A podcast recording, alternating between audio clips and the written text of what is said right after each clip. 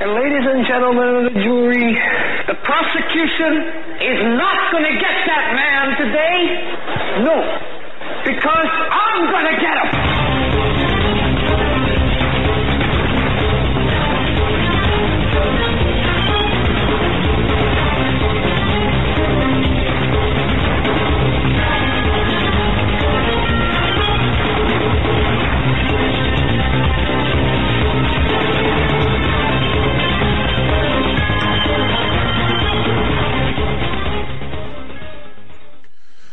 Welcome to this edition of the Hagman and Hagman Report. I'm Doug Hagman at, at, at the helm with fellow investigator, researcher, and most importantly, my son Joe Hagman. Together we are the Hagman and Hagman Report. Eric the tech is over there laughing, saying, can you even talk tonight? Well, folks, we've got a tremendous show for you planned this evening. Um, our very special guest is a presidential candidate. Now, you may or may not have ever heard of Mr. Tom Hoefling. He's he's uh, he's in the running. He will be on the all of the ballots, and he is a viable presidential candidate. You know, it's interesting the right-left paradigm. It, you know, it's interesting how we are programmed, ladies and gentlemen, to believe that only certain people, perhaps royalty, can can be coronated you know, as president, that we don't Yeah. have a choice beyond the, oh, beyond the Hillarys or the Bushes or the Clintons or, well, that's a Hillary, I guess, or, Well, see, the choice is there. you know. You can be on the ballot. You Right. just don't get the news coverage or any of the publicity. well, r- right. But you know, it, it's one thing I've heard over the last several months, uh, really, even going back to 2012 is, my goodness, you know, I'm a Christian. I'm a conservative Christian and we have to vote for the lesser of two evils or we have to accept. But we see, here's, re, folks remember all of the talk about uh, the programming, the Tavistockian mentality, that we can't fight City Hall, that we, we have to conform to a certain model or paradigm or, or some sort of, uh, of, uh, you know, that, that anyone outside of a certain group of select individuals, impossible. Well, we're here to tell you that if you are a Christian conservative listening tonight, there is absolutely no reason for you to sit out and say there's nobody that represents the Christian conservative or Christian values. No, not, no, no. See, we've all been gamed, we've all been lied to, we've all been pressured and pressed into this mindset that not only can't we fight City Hall, but there's no one out there that, that, that represents my interests as a conservative evangelical Christian And or a constitutionalist. Take the steps to fight City Hall. You're going to face resistance, whether from the Well- bureau, uh, local bureaucrats or police uh, departments or local non-governmental organizations, whether the Freedom from Religious Foundation to the ACLU. Um, they're out there, the SPLC, and they are salivating, waiting for people to step out of line. Well, yes, yes, but even aside from that, you've got this this mindset that's erroneous that we've been that our parents drilled into us, even me at my young age of well, look at me. I'm just a young guy. All right. So, um, 41, maybe? oh, hey, uh, not a day past, uh, 39 several times, but uh, numerous times. But, but, but you know, he, here's the thing. We've been programmed. It's got to be either Trump or it's got to be Clinton, or it, it's got to be the establishment or the fringe establishment, or, or, or it's got to be the people that Fox or MSNBC or CNN say these are the people, these are the candidates, and It, it could be a candidate, but they still could be fringe, even though they're the GOP candidate, according to Fox, because they're not their actual choice of candidate. Yeah, and, and you know, of course, if you suggest, and, and this is kind of a long introduction, but I think it's necessary because a lot of people have listened to this program, and I've gotten so many emails saying, "Well, there's just nobody out there," and, and of course, you know, uh, for example, Mike Huckabee, um, yeah, you know, he's not in the race, or or what? You know, well. So we're stuck. No, you're not stuck.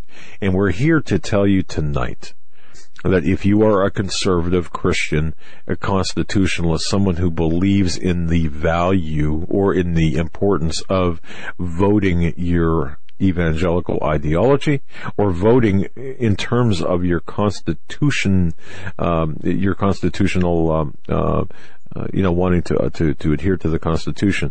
And if you believe that the Constitution is the law of the land, not some perverted nine, um, black terrorist robed judges who want to redefine morality, then, then listen to tonight's program as it unfolds because you are going to be very pleasantly surprised. Before we get into the programming, programming tonight, ladies and gentlemen, I do want to uh, make a couple of quick announcements. I want to, I want to really pound this home. Uh, folks, our website's Hagman and Hagman.com. And I want to thank JD tonight for uh, picking up the uh, the uh, posting tonight's show on that website. That's uh, our job here at the studio, and things got a little bit crazy for the last couple of hours. And, but thank you, JD. He's done doing such a wonderful job. Rhonda, thank you so much for all you do. But HagmanandHagman.com, that's this show website. HagmanReport.com. News, articles, information, analyses, which I've been told that's the plural for analysis. There you can find it. So bookmark HagmanandHagman.com and Hagman.com and HagmanReport.com, two separate entities eh, working parallel, but offering different different uh, parts of the same uh, mechanism. And of course, my my Doug Hagman, my little uh, uh, portion of the internet is homelandsecurityus.com. And, and folks, you know the story on that. We, after 9-11, that, that's, it was started. We interfaced with government agencies until we started infiltrating, uh, terrorist groups and kept bumping into CIA assets all and FBI assets all over the place and bumping heads and turning over information that was never uh, or hardly ever dealt with. But that's HomelandSecurityUS.com. So three websites right now. And later on in the week, we were going to be talking about the Christian marketplace. It folks. JD's done some great things yes, with that. Yes, and let me tell you something. It's the time has come. Those people who have who believed in us in the very beginning when this was just a nugget of an idea. Just uh, a, an idea that that was formulating and, and, people said, you know what, this sounds really good, so we're going to sign on. A message to you. I've, you're going to be hearing from me because you believed in us when we were just the, the, the, the, the caterpillar, you know, and now it's going to turn into a butterfly. And I will say that everyone who has believed in us, I want to say thank you. And, uh, that's going to be making some great headway, great news. And that's the Christian marketplace. But everything, everything is available off of Hagman and Hagman.com. That's Hagman and Hagman.com, including watching the show via our official YouTube channel. One more announcement there. Folks, help us out. We want to get to 100,000 subscribers. We could do that really falling off our chair. Uh, I will say that there's been some hanky panky with the numbers. Mm-hmm. Okay. And, and, you know, say what you will, believe what you might. But the fact is, it's a different world out there than it was six months ago or a year ago, a much different world. Now, the other thing and, I'm so proud to uh, to mention this portions of tonight's broadcast brought to you by nuts.com. Some people believe we're nuts. Some people know we're nuts. Some people just call us nuts. But one thing we are, we are happy nuts.com customers. I just got my order in of uh, the uh, uh dried fruit the oh my goodness i was i ate the entire bag happen? oh i ate it i it, it, it, it, did not last in the studio more than 10 minutes um, but uh, nuts.com they are uh, what a great website, folks. This is a family owned business since 1929 and they offer some of the, well, not some, they offer uh, thousands upon thousands of selections at nuts.com. Some of the best tasting nuts. Yep, a lot more than nuts. Oh my goodness. Coffee snacks. Yes. Uh, yes. All kinds of different flavor type, uh, um, you know, with the, the yogurt pretzels.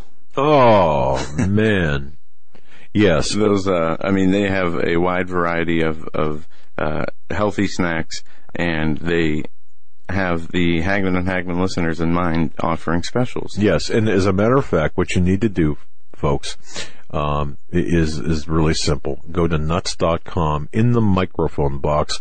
Our code, what is it? HH, right? Of course it is. See, I had to test everyone. Uh, So go to nuts.com, microphone code HH. Order your snacks, your nuts today. More on that later. I, do don't- have an, an announcement. Um, Yes. Oh, just an announcement too, uh, and then we'll get to our guests, and I'll do the whole announcement later. But the live stream link for Hear the Watchman conference is available. If you use the promo code HH, uh, that'll let them know where you heard about this from. But we'll get into that more. I don't want to delay our guest anymore tonight, as he is a presidential candidate, and um, I want to thank Greg Jackson for uh, setting this up. Um, Dan, I'll let you do Yeah, the introduction well- because you uh, wrote this inter- you wrote the description here. Right. Uh, t- Tom uh, uh, Tom Hoefling is a is a viable presidential candidate. He's a statesman. His website is tomhoefling.com. But And to spell that, uh, H O E F L I N G. Folks, go to Hagman and Hagman.com and you can see the the article that links to tonight's program. also under the YouTube description, in the YouTube description, there are links to his website and That's uh, right. information. and, and go to his website, take a look at the platform on which he is running, and understand, folks. I guess the most important thing, and we're going to let Mr. Hoefling uh, uh, discuss the rest. But the, what's the most important thing to understand is, do not believe the mainstream corporate captured mass media when they say, "Well, it's uh, the only viable candidates are uh, Trump, uh, Cruz, Rubio, uh, Hillary, or Sanders, or whatever." No, no, you've got choices, and as a Christian, you've got not just choices, but you have got an obligation, an Yeah. obligation, an obligation, an obligation. Just want to tell you then, your note, your Wi-Fi's off. That's why you can't connect to the internet. Of course, it is. And with that, let's bring on Mr. Tom Hoefling. Tom, it is great to meet you. It is a pleasure to have you on the Hagman and Hagman Report. Thank you so much for coming on. Joe, uh, Doug, thank you so much for having me tonight. I really appreciate it. Well, it, the, the pleasure is ours. And, uh, folks, just to give you a little bit of uh, background on this, uh, we, we, and I've said this before, um, the uh, there are other candidates. We had who have- Ron Paul in 08. Well, I mean, he was a, a, a candidate that was an option aside from the mainstream candidates. right, but Ross other, Perot in 91. yeah, right now for 2016, there are other candidates, including but not limited to limited to Don, Donald Trump, who um, have expressed interest and are trying to come on our program. It's just a scheduling issue. Now, having said that, um, the reason I the reason I mention that is because uh, that might be like, oh, that's instant name recognition, but so what? See, the candidates, the way I look at things is um, the way, well, the, the background. Let me just go backwards and say this. I was introduced to Mr. Tom Hoefling by Greg Jackson, gregjackson.com, the author and, of course, speaker, former talk show host, and he said, you've got to you've got to meet Mr. Hoefling and you've got to talk with him and you got to understand what he represents. And yes, he is a viable candidate. So I spoke with him yesterday off air for some time and he explained to me pretty much the, the, system, the, the, the, the, the, the workings of the political system in America. And folks, my eyes were opened because I did not realize not just the depth and breadth of the programming and uh, propaganda, but the fact of the matter is that we have this choice of candidates. And uh, don't be fooled, uh, Mr. Tom Hoefling, as a statesman, as a constitutionalist, as a conservative Christian, is someone who I would love to see in the White House. Um, Mr. Hoefling, uh, uh, l- let's just start. Uh, who is Tom Hoefling, sir? Well, I'm a uh, Christian. That's the first thing, of course. I'm a Bible believing Christian. Uh, I'm a I'm a husband. I'm a father of nine and uh, grandfather to three. Uh, I'm just somebody who, back in about 25 years ago, became very concerned about my country. Uh, I was a homeschool dad uh, who was beginning to learn the hard lessons about how uh, the state was going to interfere with my parental rights and my parental responsibilities. And I decided I better start to involve myself in the political process. Um, the rise of the Clintons in the early 90s particularly spurred me into the political realm. Uh, here we had a man who would stand up and, well, he would carry around a big Bible. He would quote scriptures but of course, he would quote the first half of a scripture and then he would make a new second half of the verse up out of whole cloth, something that was self-aggrandizing. Um, so that you know, uh, of course, I began I began to become aware of the the Holocaust of abortion was, has been going on in our country for decades, uh, and so you know, I just kind of stepped in and began to familiarize myself with the political process, and one thing led to another, and you know, 25 years later, battle after battle after battle, and all of that time, here here we are. Um, the country is still uh, in dire shape, uh, continuing to get worse. I think most people understand that now. Uh, you know, you were talking about elections, Doug. Look, people forget uh, the Soviet Union had elections. Uh, was it Stalin or Lenin? I can't remember which one of them famously, infamously said, it isn't who votes that counts, it's who counts the votes. Uh, our, our political system, sadly, has been captured by the money people, by the uh, media people, by the party political hacks. Uh, we're supposed to have a form of representative constitutional self-government. Uh, we're supposed to have government of the people, by the people, and for the people. And that's not the case anymore. I mean, you've been watching the Republican process like all of us, I'm sure.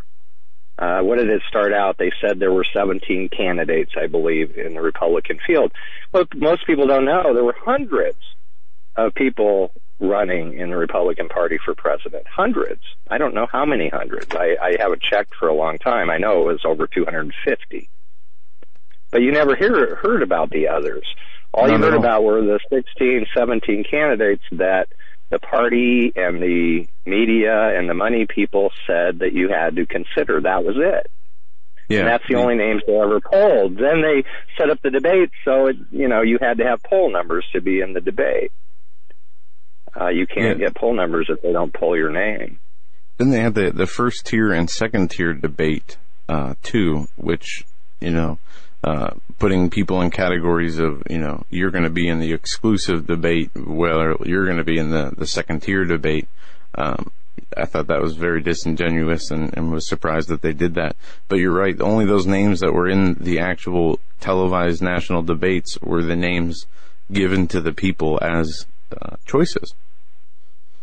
You know, back in 2000, I, and actually 1996, I met my friend Dr. Alan Keyes in 2000, I became very involved in his presidential campaign, and I was his national political director for some time. So I, I became very intimate with the presidential selection process.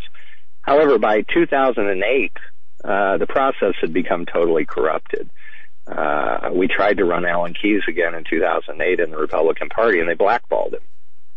They just plain blackballed him. In fact, uh, here in Iowa, in the 2008 Iowa caucuses, they didn't even count Alan Keyes' votes. So this was one of the things that ushered us out the door of the GOP then. Uh, their nomination of the guy that I happen to call John Judas McCain kind of sealed the deal. Um, you know, sadly, the GOP has become a, a culture of compromise. Uh, no matter how much good rhetoric you might hear in the primary process, whatever. They're always running you through the chutes, running you through the chutes, just like sheep on the way to the slaughter, until at the end you're going to be asked to give up all of the principles that you say you believe in. And it's happening again Absolutely. in this election cycle. Absolutely. So what we need, uh, you know, it's it, it's it's one thing to point out what's wrong, uh, but I believe if you're going to do that, you need to say, well, what can we do about it? Uh, what we need is we need to start at the bottom as Christians, and we need to build a culture of political principle with accountability. And so that's what we've been trying to do for a number of years is to raise up leaders, new leaders from the bottom up, uh, people who have a proven understanding of the core principles of the country and, you know, have a track record of actually standing without compromise for those principles. So I, I hope tonight there's two main things that I would love to talk to you guys about. One is the return to principle that must occur if we're going to have any chance of delivering a free country to our children and our grandchildren. And the other side is the process, what we have to do to reclaim this process and take our, our country back. Okay. And Yeah, and and you know, I I, I believe that 2016 marks a crossroads, a very important crossroads. So yes, we are interested in in those two um, aspects in which you want you know in which you want to talk about, and uh, let's get it started because I really believe, uh, Tom, that you've got a lot to offer. I believe that you you are a viable candidate, and when I say that, I mean uh, we can make a difference. Every person listening tonight, the Christian, no, no, the Christian conservatives, I'm speaking to you. You can make a difference, and Tom is going to tell you exactly how you And- can make that difference. if we could open with a question, Tom, I'd like to ask you, affecting the most change politically, is this done locally, on a state level, or nationally? Well, I always tell people if you if you really think you're going to clean up Washington while ignoring, you know, cleaning up your own house and cleaning up the politics of your own community and cleaning up our state capitals, uh, there are a lot of people who want to send power back to the states, and I do too, where that's legitimate. But the fact is, our state capitals are corrupt, just like Washington is corrupt now. It's just a question of scale. So, you know, it's got to start from the bottom up. Uh, you've got to educate yourself. You got to stop compromising the things that should be negotiable, non-negotiable for Christians. Uh, it's got to start with you. Uh, you know, Doug said I'm viable. Well, I am viable if the Christians will step up. Uh, we've constructed a campaign that is completely reliant on Christians uh, stepping up and doing the right thing. Uh, you know, most people they look at this situation and say, "Oh, it's too late. Uh, you can't run. You can't get on ballots." No, they don't know anything about our electoral system and our 50 state election process. If they say that, there's plenty of time. All we lack is the the people to get out and do a few simple things uh, in order to fulfill their civic responsibilities. Uh, this can be done. Uh, as we go along, I'll tell you a little bit about the last two election cycles and how we managed to get ballot access and uh, let your listeners kind of get a little better understanding of how this process works. And I hope when we're done, they'll understand. Uh, we do have the ability uh, to take the country back. Uh, so far, all we've lacked as a, as the body of Christ is the will to do so and the understanding. Okay. And one of the questions I, I when I was talking with an individual who watches our program and listens to our program, uh, we had a com- brief conversation today, and, and uh, he said, "Well, okay, who, who are you having on tonight?" And I, and I told him, and he said, "Well, what makes you think that um, th- that uh, uh, this gentleman, meaning you, even has a shot at the White House?" I mean, uh, how can uh, how can Tom Ho- Hoefling, um, uh, you know, ha- have a shot at winning the White House or even making a dent? And I said, you know, from what uh, from what I learned from our off-air conversation yesterday, it's not a difficult process or not a complicated. Uh, well, it's not a difficult process. Um, I, I, guess it's it's one that has been made difficult through the brainwashing and programming uh, of the citizens. I, I kind of think that to be the case, and, and the more educated we can we can make our, our listeners, the more that they can believe that they can change the uh, or make a change, and that is so. Perhaps before we even get started. Um, I guess if you know, how would you respond to someone looking at you and, and you know, and you saying, "Yeah, I, I am, I am the candidate for the office of the president of the United States in 2016," and having that person say, "Yeah, right." I mean, what is your response to that? How do you overcome that that uh, uh, mental uh, uh hurdle of saying, "Oh, you'll never get it"? I mean, you know, how well, can that? How you know? How do you do that? Well, I, I think you just kind of have to be blunt with people. You, you kind of got to show them very quickly that they're the problem. Okay? I'm not the problem. The process isn't the problem. Their way of thinking is the problem. Uh, invariably, when I get done talking to groups of Christian folks, invariably, almost 100% of them say, Tom, you're absolutely right. You're absolutely right about the principles. You're absolutely right uh, on the public policies that we need.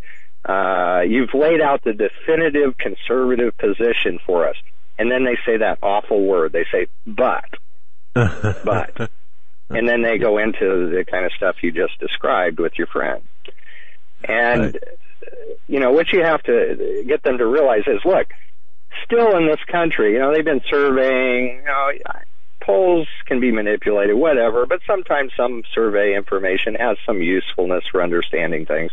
Uh, I think the pollsters still say that about 70% of the American people still lay claim, they self-identify as Christians. Now, most mature Christians understand that uh, that's probably not accurate. Uh, in other words, uh, seventy percent of the American people probably aren't really Christians, but they may just have that name.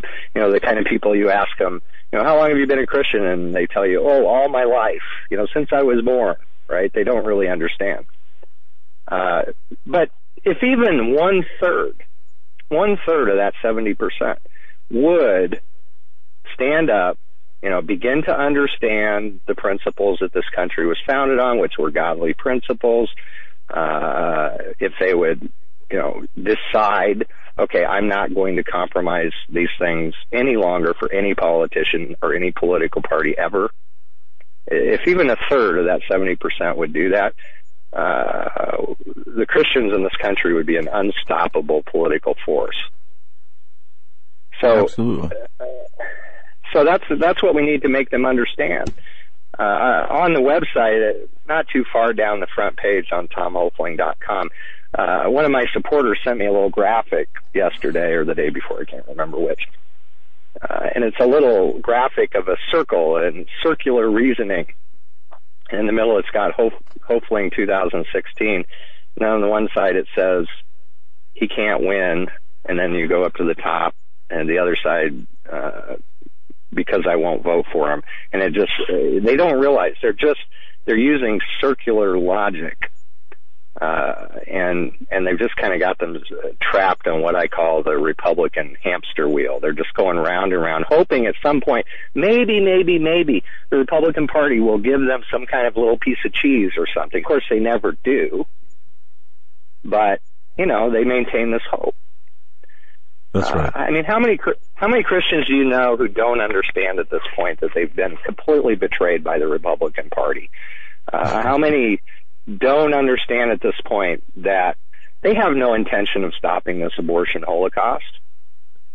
I mean, how many decades uh, is it going to take before you understand that their strategy is flawed, it's immoral, it's unconstitutional, and it's it's not working? Uh, most people understand they're not going to lift a finger to protect uh, God's institution of marriage. Uh, they understand that they're not going to rein in these judges.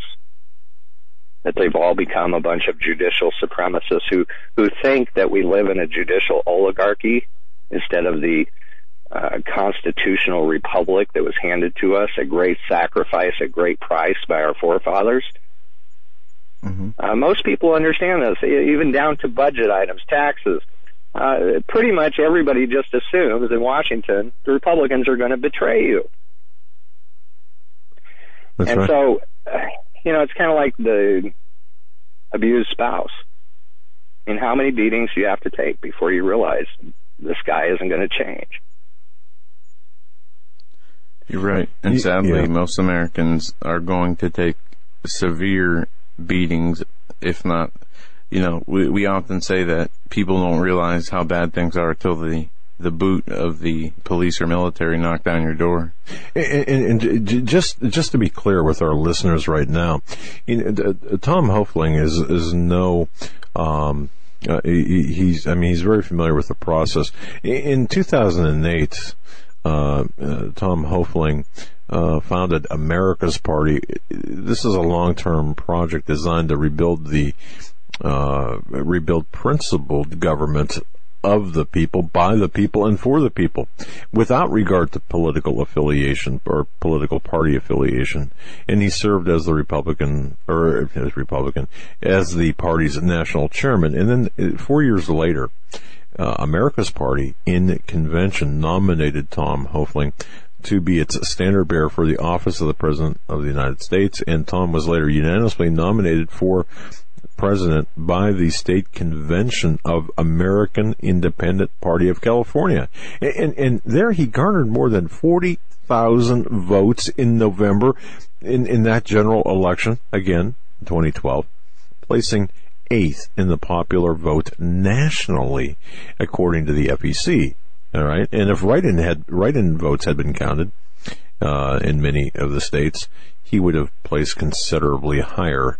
And then moving forward in uh, December, on December uh, 2nd, 2013, uh, Tom uh, Hoefling announced his intention to seek the 2014 Republican nomination for Iowa governor.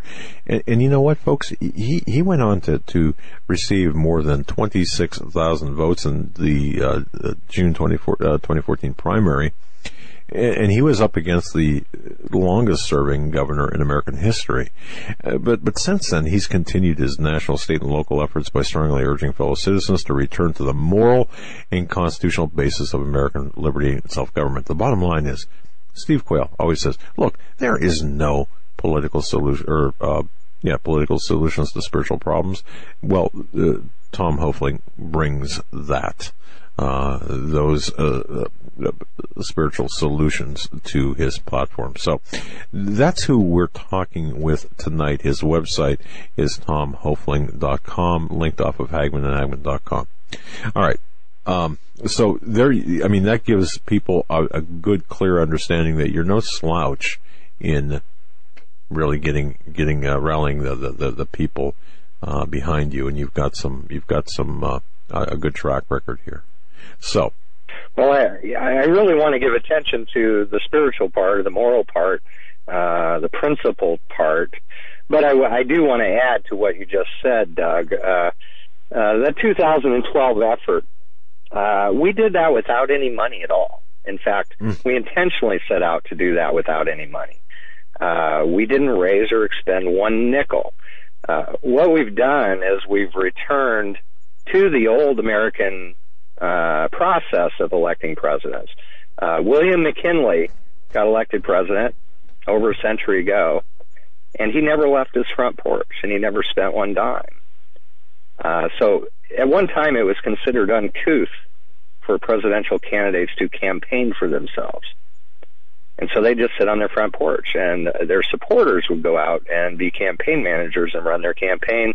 Uh, they would put together delegations to get on the train and ride to, out to Ohio and sit on the front porch with William McKinley and uh, other candidates through history and, and just speak with them. Reporters would come with their little notepads and, and interview them right there on the porch.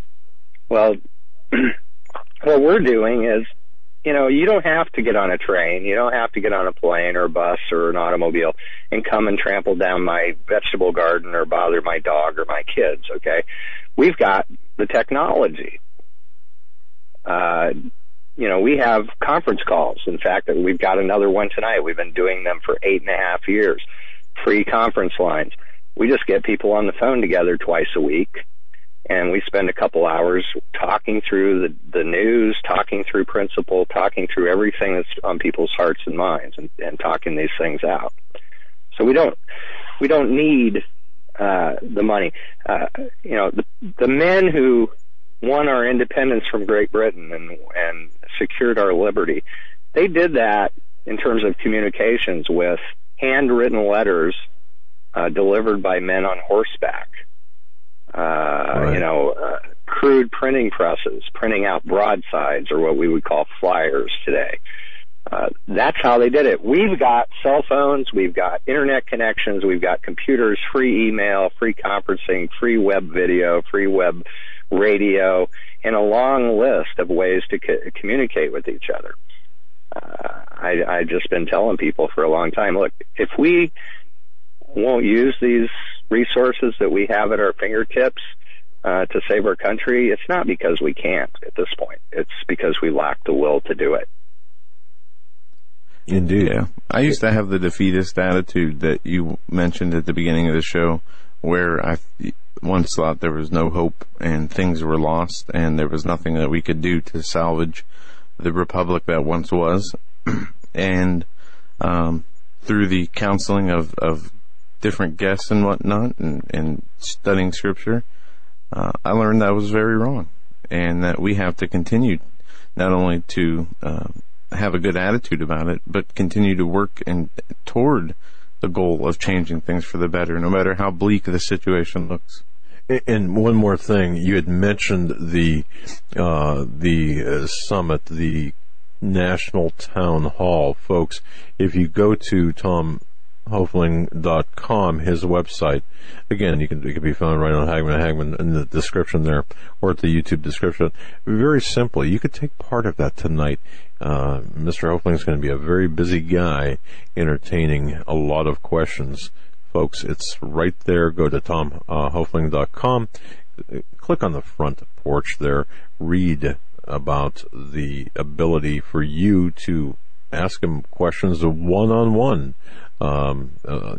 the numbers there, along with the passcode, and all of Goodwill are welcome. So I just want to put that out there. So Tom, l- l- let's let's take it where help us out here. Where do you want to start? Where should we start? We're going to give you the floor to the extent that you know you you, you know you want it. You've got your platform listed, but let's start how you want to. As you know, well, in, yeah. Doug, I, I want to move back off the process stuff for a while. I mean, I mean, it is important, and we should talk more about that. But I, I want to go back to the most important thing. The, the reason the country is dying uh, is because of a departure from truth, uh, principle. Uh, this country was founded on a, a on an understanding of the Bible by our founders, an understanding of natural law. Uh, this is the ground that our republic was built upon, was that understanding. Uh, of course, those natural law moral principles were f- expressed in the Declaration of Independence. Uh, we hold these truths to be self-evident that all men are created equal, endowed by their Creator with certain unalienable rights. Uh, of course, that starts with the right to life, liberty, property, Okay. So they understood that. They didn't quibble about it. They didn't debate about it.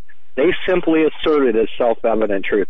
Uh, to put it in the modern vernacular, these things are as plain as the nose on your face, okay? These are the things that are obvious to any reasonable, honest person. That our rights come from God, not from any man. Okay, so those rights are unalienable. Not only can you not have them legitimately stripped away from you as an individual person, but you can't even legitimately give them away because they, they actually, these gifts belong to God. This is the founding principle. This is the cornerstone of our country's civic life, our claim to uh, liberty, our claim to uh, be a self-governing people. So Christians need to get back to that principle that our rights come from God so it, it, when you look around and you see anything uh, in our government that is violating the laws of nature and nature's God, as the founders termed it, then those laws, those public policies, they are illegitimate.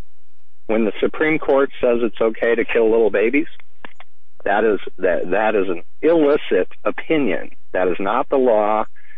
It's it's a violation of God's law. It's a violation of the laws of nature. It's a violation of the principles of the Declaration of Independence, our national charter. Uh, abortion violates every single clause of the stated purposes of the U.S. Constitution, which is the supreme law of our land. And abortion also violates the explicit imperative requirements of the Fifth and the Fourteenth Amendments. Plus, the equal protection and due process requirements of all of our state constitutions. So mm. Christians have to come to this understanding and they got to get it through their heads. Without this principle, we got nothing. As long as we're allowing them to continue to slaughter thousands of babies in this country, this country is doomed. God is going to judge us, okay? He always Tom, judges the shedding of innocent blood. Sure. Yeah. I apologize for interrupting. Maybe you have some clarity no, on this. We we live in a society today where uh, you know, the Department of Homeland Security has the see something, say something initiatives. They're saying, you know, basically all Americans and their beliefs are extremist beliefs.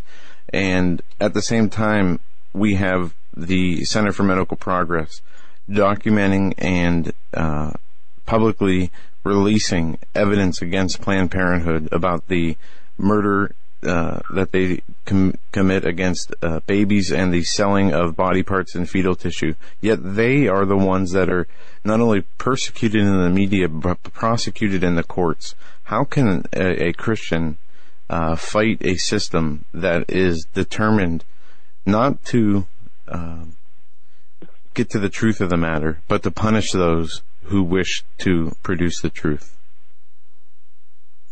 Well, the first thing I would say, Joe, is they must be challenged and they must be fought at every level. Uh, look, this all comes down to two things. The oath of office and the character of the people taking that oath, okay? We're supposed to have a system of checks and balances. So when you see uh, public officials becoming tyrants, such as the situation you're describing, at that point, if you have public officials, whether they're judges or legislators or presidents or governors, it doesn't matter.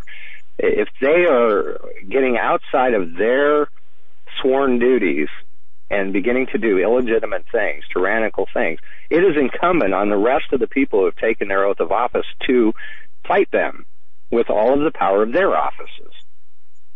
See, this is what we've lost. We have a generation now of politicians who think that the oath of office, excuse me, is nothing more than a formality. It's another photo op. Okay, it shouldn't be. So uh, this is the problem, and this is why we have to begin. We have to get back to principle. We have to stop compromising them for any politician, and we've got to start making the demand that they follow their oath. If they don't do it, throw them out. That's what we have to do. We have to. This isn't optional. If we don't do this, this country will not survive. Uh, these wonderful blessings of liberty that were handed to us by gener- 10, 12, 14 generations of those who went before us will be squandered for our children, our grandchildren, our great grandchildren. They will be gone. They're almost gone now. Mm-hmm. It's not like we have time here. We we have to begin to deal with this and we have to get back to the fundamentals and quit compromising. So, you know, those people down there, they need to be fought. The state officials should be reining them in. Okay. Oh, uh, look, can... this is going on in Texas, right? Right. Okay. Right. Texas, Texas is completely dominated by the Republican Party. The Republican Party uh, has, for years, has enjoyed every single statewide executive office. Okay? They've enjoyed super majorities in their state legislature. They elect judges in Texas. The judges in Texas are overwhelmingly Republican. But guess what? They're still killing babies in Texas. they're starting to marry homosexuals, quote unquote, marry. Right. Okay. Uh, you know, what is wrong with this picture?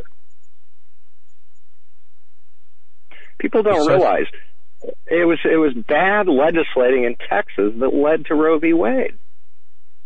They treated unborn babies differently in the Texas Code before 1973 than they did other persons. And when Roe v. Wade wended its way to the Supreme Court, Supreme Court looked at it and said, "You don't treat them like persons, so we're not going to either." Since then, the Texas Code has been loaded up by pro-life legislators and governors with code sections that on the one hand recognize the personhood of the unborn child and then in the next paragraph lays out explicit governmental permission to kill those babies as long as they're killed on schedule or by the rules. Is that like Okay, if so you shoot a pregnant woman, you would get charged with the double murder if the fetus and the woman dies, but if you go through a uh, medical procedure to terminate your baby, it is legal. Yeah, it's crazy. It, it's the the strategy, and this uh, what I'm going to say is going to be shocking to a lot of your listeners, but the whole strategy of the pro-life movement for the past four decades is a utilitarian strategy. is not a Christian strategy, a moral strategy, a constitutional strategy, or a decent legal strategy. It's utilitarian in nature, and all it's done is load up our state codes and the U.S. code with permission to kill babies. It's codified that in, into our laws. So we've got to start finding new leaders who understand this and will stop doing that and realizing that their oath requires them to provide equal protection and due process for every person in this country. And that includes little unborn persons. As your platform states, you know, it, and, and folks, you can find his platform on his website, Uh, but re- restore governmental protection for the equal right of all innocent persons, including unborn persons, to live.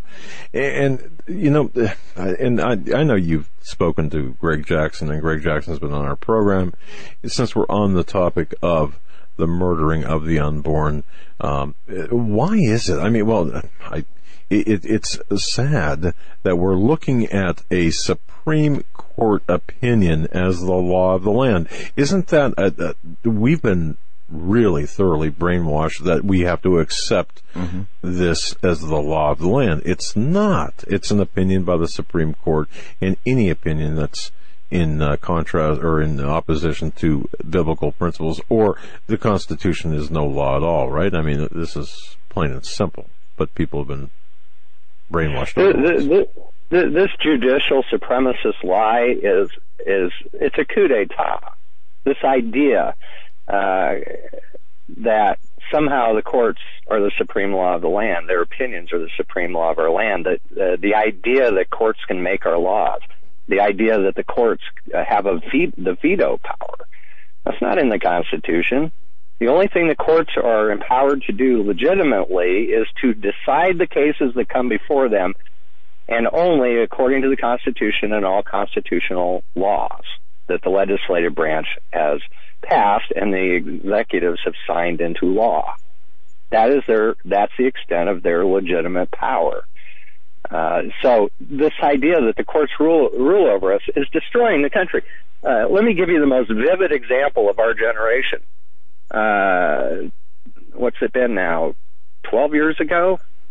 Down in Florida? Uh, they tortured to death Terri Schiavo. right. They tortured her to death. They dehydrated her to death. I was there. I was asked to come down and help deal with the press jackals, help the Schindler family deal with the press jackals. I went down there. I saw that whole thing unfold. And look, that all started with uh, uh, an alleged husband who wanted to kill her.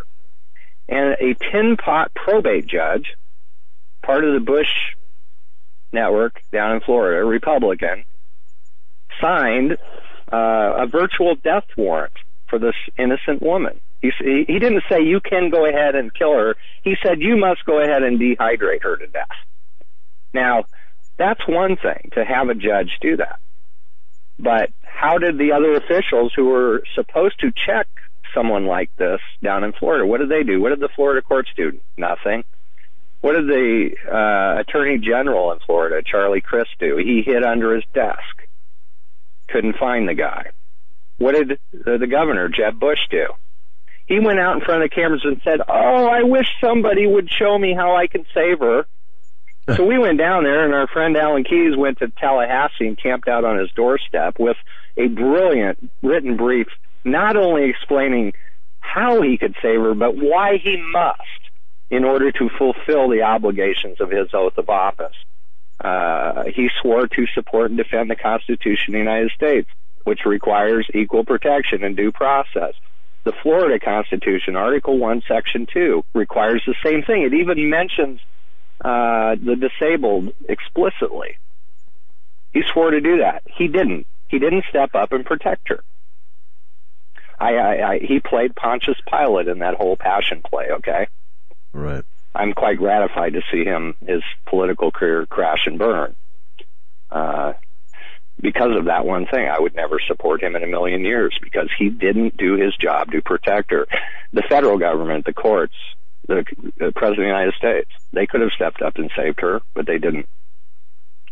So this is No, what happens no. when you buy the judicial supremacist lie. Individuals pay the price with their lives. Wow. That's how serious this one question is. And frankly, all of the Republicans in leadership now running for president, they're all judicial supremacists. They all think Obergefell, uh, which was the so-called gay marriage opinion, they think it's the law of the land because the court said so. They think they are more powerful than the laws of nature and nature's God. They think uh, they are more powerful than the supreme law of our land, the Constitution. They have no regard for the obligations of their oath. This is why the country is in the trouble it's in, folks. Yeah, when you have elected officials hiding under their desk and people like you and, and Coach Dave Daubenmire, you know, going down to Florida, Coach Dave actually getting arrested trying to um, bring Miss Schiavo water. Uh, there, it's a really messed up situation. And this didn't happen yesterday. This happened over a decade ago.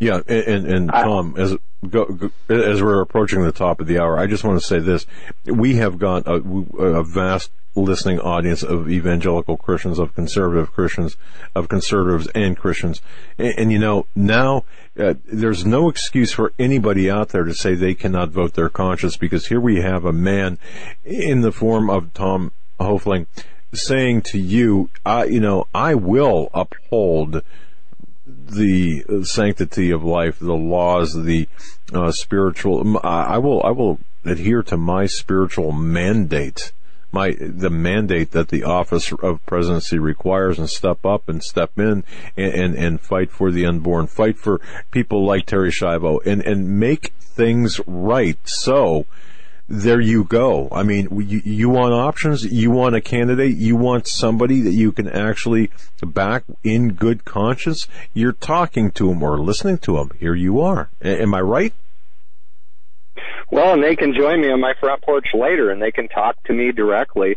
They don't have to depend on Fox News or CNN or anybody else to filter things for them. They can come on our conference call tonight. We'll stay on two, three hours if, if, if folks want us to. And they can ask me directly. We don't need the media. We don't need money. We, we can do it ourselves with God's help. with God's help. And, and that's so underestimated today. You know, we, we wear the badge of Christianity, at least behind our keyboard or maybe even on our sleeve, so to speak. But do we practice that? Do we believe that? Some, I, you know, I dare say that many Christians don't. We don't need, and you're right, we don't need stinking money. Oh yeah. Uh, you know what we need? We need faith in God. And when we need your principles, the principles that adhere to the Bible and the Constitution, and we need people of action, not of words.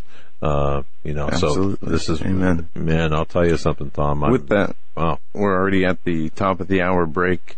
Um, first hour just went so fast, and uh, It did. no, it uh, it always does. Our guest is Tom, Tom Hoefling from Hoefling. TomHoefling.com. and uh, the the party uh, I'm sorry, the political party. Yes. The political party. I'm Tom, the. Tom, is the political party the American American Party or is it? No, no, it's America's Party, and you can find our. Yeah, you can find that platform at selfgovernment.us. Self-government. Selfgovernment.us. Okay. We'll be right back. I, Thank you, buddy. Okay.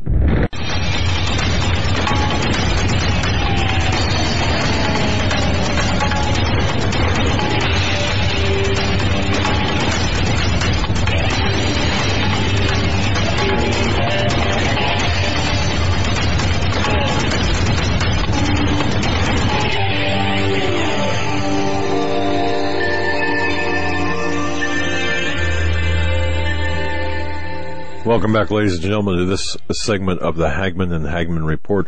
Our very special guest, Mr. Tom Hoefling, tomhoefling.com. That is H-O-E-F-L-I-N-G. Folks, go there, bookmark it, go there now or go there right after the show. But do, but definitely go there. And here's what I would urge all of our listeners to do. The Christians out there, the conservatives, the people who believe you've got that that morsel of belief that you know we can change we can help enact change.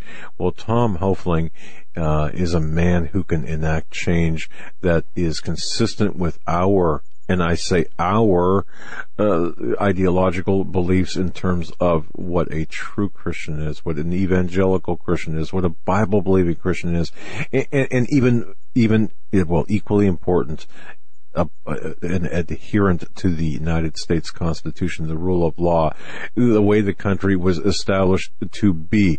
That is who we're talking to.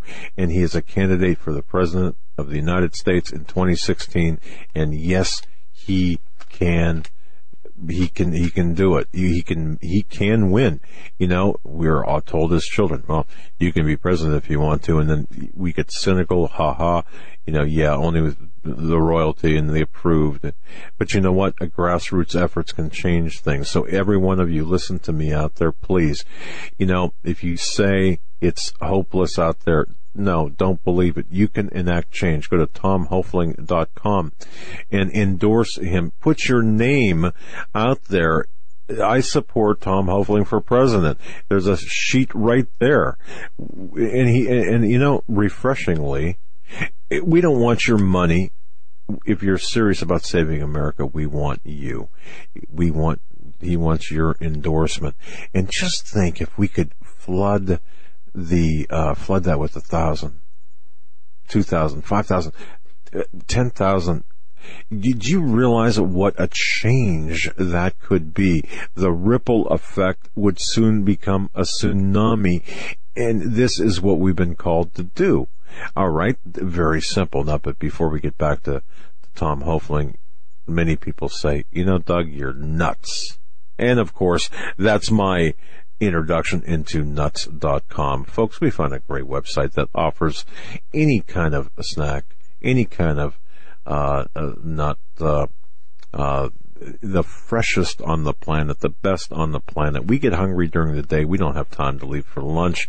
So what do we have around here? We've got uh, different bags of snacks and we've and they're the freshest you've ever tasted. Have you been to the store lately? Looked at the nuts. There's no selection. They're sitting in cans and they've been on the shelves for literally months. Well, And last week I said a pistachio bag, a big bag of pistachios was thirty dollars at the grocery store. Yes, and and and, and it's they're they're tasteless and they've been around forever. So let's be totally honest. You're not going to find the quality of pistachios, the quality of dried uh, uh, berries or, or delicious black walnuts at your local grocery store. It's just not going to happen. So we found uh, this incredible website. Once you hear the name. You hear it once, you hear it, you know it. It's nuts.com. It's that simple. Folks, I, I spoke with the head nut. I've told this story before. The CEO of nuts.com, a man that's busier than any six nuts combined, okay? And, um, uh, I had a conversation with him as the CEO because I wanted to know about this company. And and I joke around. The first thing he he said to me was, "How did you get my phone number?" But but in all seriousness, he was actually in the process of quality control checks. This is a hands-on business, a hands-on man, and he's a great guy. And he said, "You know what? My first concern, my first." Really eh, my only concern is the satisfaction of our customers, the quality of our product, and they don't disappoint. Folks, right now, new customers through Hagmann and Hagmann.com can get four free samples. You could choose from over 50 options. It's a $15 value when you go to nuts.com, click on the mic then the blue box there, and enter our code HH, which stands for Hagmann and Hagmann. That'll make it easier if you're having a hard time deciding which uh, ones to use for the promotion. You can send me cashews or pistachios or uh, the peanuts. Uh, sure, man. I, I'll eat them all. You, know, and it look since 1929, this family-owned business has prided themselves on delivering the best of nuts and dried fruit you'll find anywhere. Only the freshest products from the best suppliers in the world. Easy to use site lets you search exactly for what you're looking for. You can buy it by the case, by the pound, by the truckload, and I do suggest truckload, but but that's just me. 100% satisfaction guaranteed. We love the dried fruit, the apricots, the figs. Oh, we've never tasted the uh, strawberries. Such so succulent and sweet. Chocolate covered nuts, every flavor of gummy bear, monkey munch. Again, my favorite, and shh, don't tell, but lady's favorite too. She will, she will take your arm off for monkey munch, lady the studio dog, of course, and of course all kinds of cooking and baking goods, almond flour and such, spices, grains, and folks, you, you have a special dietary restriction? Options for all diets, the best selections, and tons to choose from. Sugar free, certified organic, certified gluten free coffee, teas. They've got over 39 kinds and 170 flavors. They've got gifts, tins, custom trays, baskets, buckets of nuts. Yeah, for your boss and even for your favorite talk show hosts or, or how about this even for your favorite presidential candidate I don't know if they're allowed to take uh, nuts, but uh, we can we can press the system right now, folks. New customers get four free samples. Choose from over 50 options. That's a $15 value. When you go to nuts.com, enter our code HH. Folks, that's nuts.com. Enter our code HH. Four free samples with your order. Go to nuts.com for full details. Folks, we're talking with Tom Hoefling and that's tomhoefling.com. And from there, you can go to his the party um, website and such. But what I really want to get into in welcoming him, back, of course, we're talking about principle and procedures and such. Tom, we're going to kick it back over to you. You are the you're, you're the uh, your platform is is visible for everyone on your website. Uh, you're offering town hall front porch campaign uh, things. Uh, you've got 25 years under your belt of consistent, principled conservative action that includes the restoration of governmental protection for the unborn, for the innocents, for the infirmed. You, you, you and that's so important. I mean, amazing. That puts you aside from any and all other candidates in the race because as our morals continue to decline as a nation, our rights continue to disappear. And, you know, for the GOP and their conservative candidates, too many of them, or m- most of them, seem to be okay with provisions like the NDAA taking away constitutional rights and also the uh, abortion mills continuing to run. Uh, you don't hear people talking out about that. You might hear a remark here or there to pander to public opinion, but nobody has any serious uh, solutions for these problems that our nation's face that our nation faces. Yeah, let's kick it back to you. Talk about your principles. Take it away, Tom. Take it away. Okay. Well, like, uh, yeah.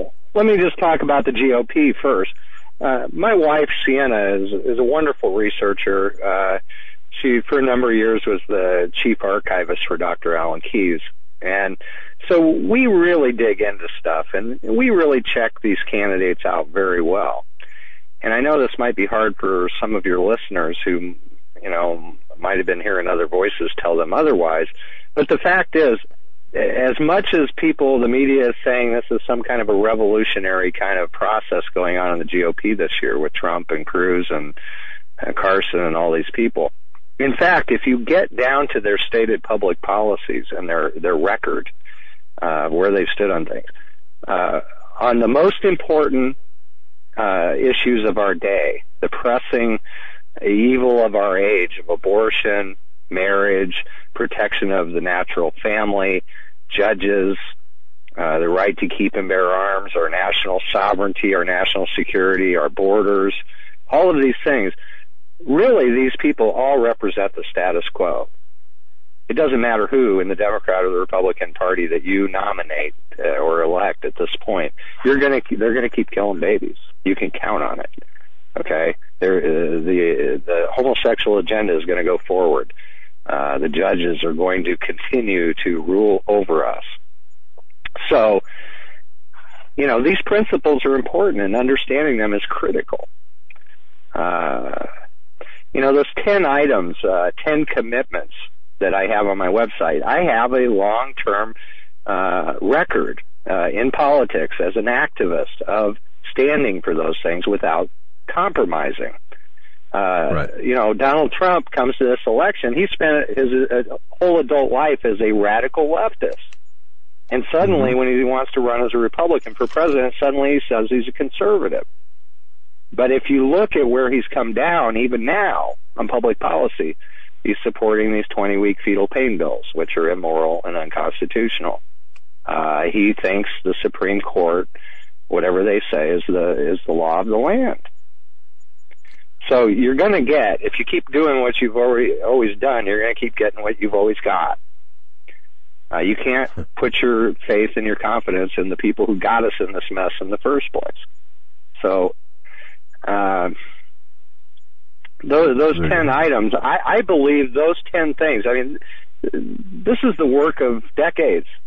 Uh, uh, G.K. Chesterton once said, uh, "The simplification of anything is is always spectacular." Okay, we've simplified the core matters, the the core principles and policies that uh, the survival and the continuation of this republic depend upon. Uh, these things are not optional if you really want to save the country. And so I hope people will really look at that and realize the depth that is behind those 10 simple bullet points, okay? It's not just uh, some mere political boilerplate rhetoric. Uh, these, these are, I believe, the 10 keys to restoring and preserving this country for our, our children and our grandchildren. Uh, that's how important I believe those principles are. The the process yeah. is a, is another another question. Uh, you know, we've got to take the practical steps. Uh, we got to be principled, but we have to take the practical steps to get our country back as well.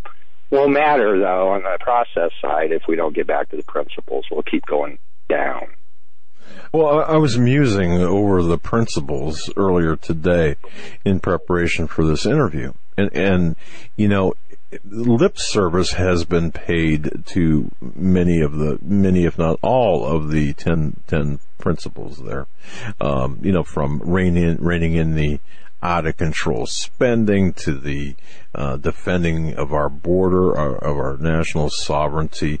I mean, we've sold we've sold our, our, our birthright as Americans uh, to the highest bidder, and it doesn't matter Republican or Democrat. That's gone basically. And, and but but your message, is, your principles is one of getting back. Is is saying, okay, look, right from the start, we have to acknowledge that our rights come from God, not men, and human life is, of course, precious. And and um, you know, you, go into the uh, Second Amendment rights and the sovereignty and such, and and, and, and so on. And folks, you can read this at tomhoefling.com. But, but okay, so having said all of that, perhaps a person, you know, a, a rather, I don't know, maybe one who's been been, as we all have, been ravaged by the system and lied to by so many.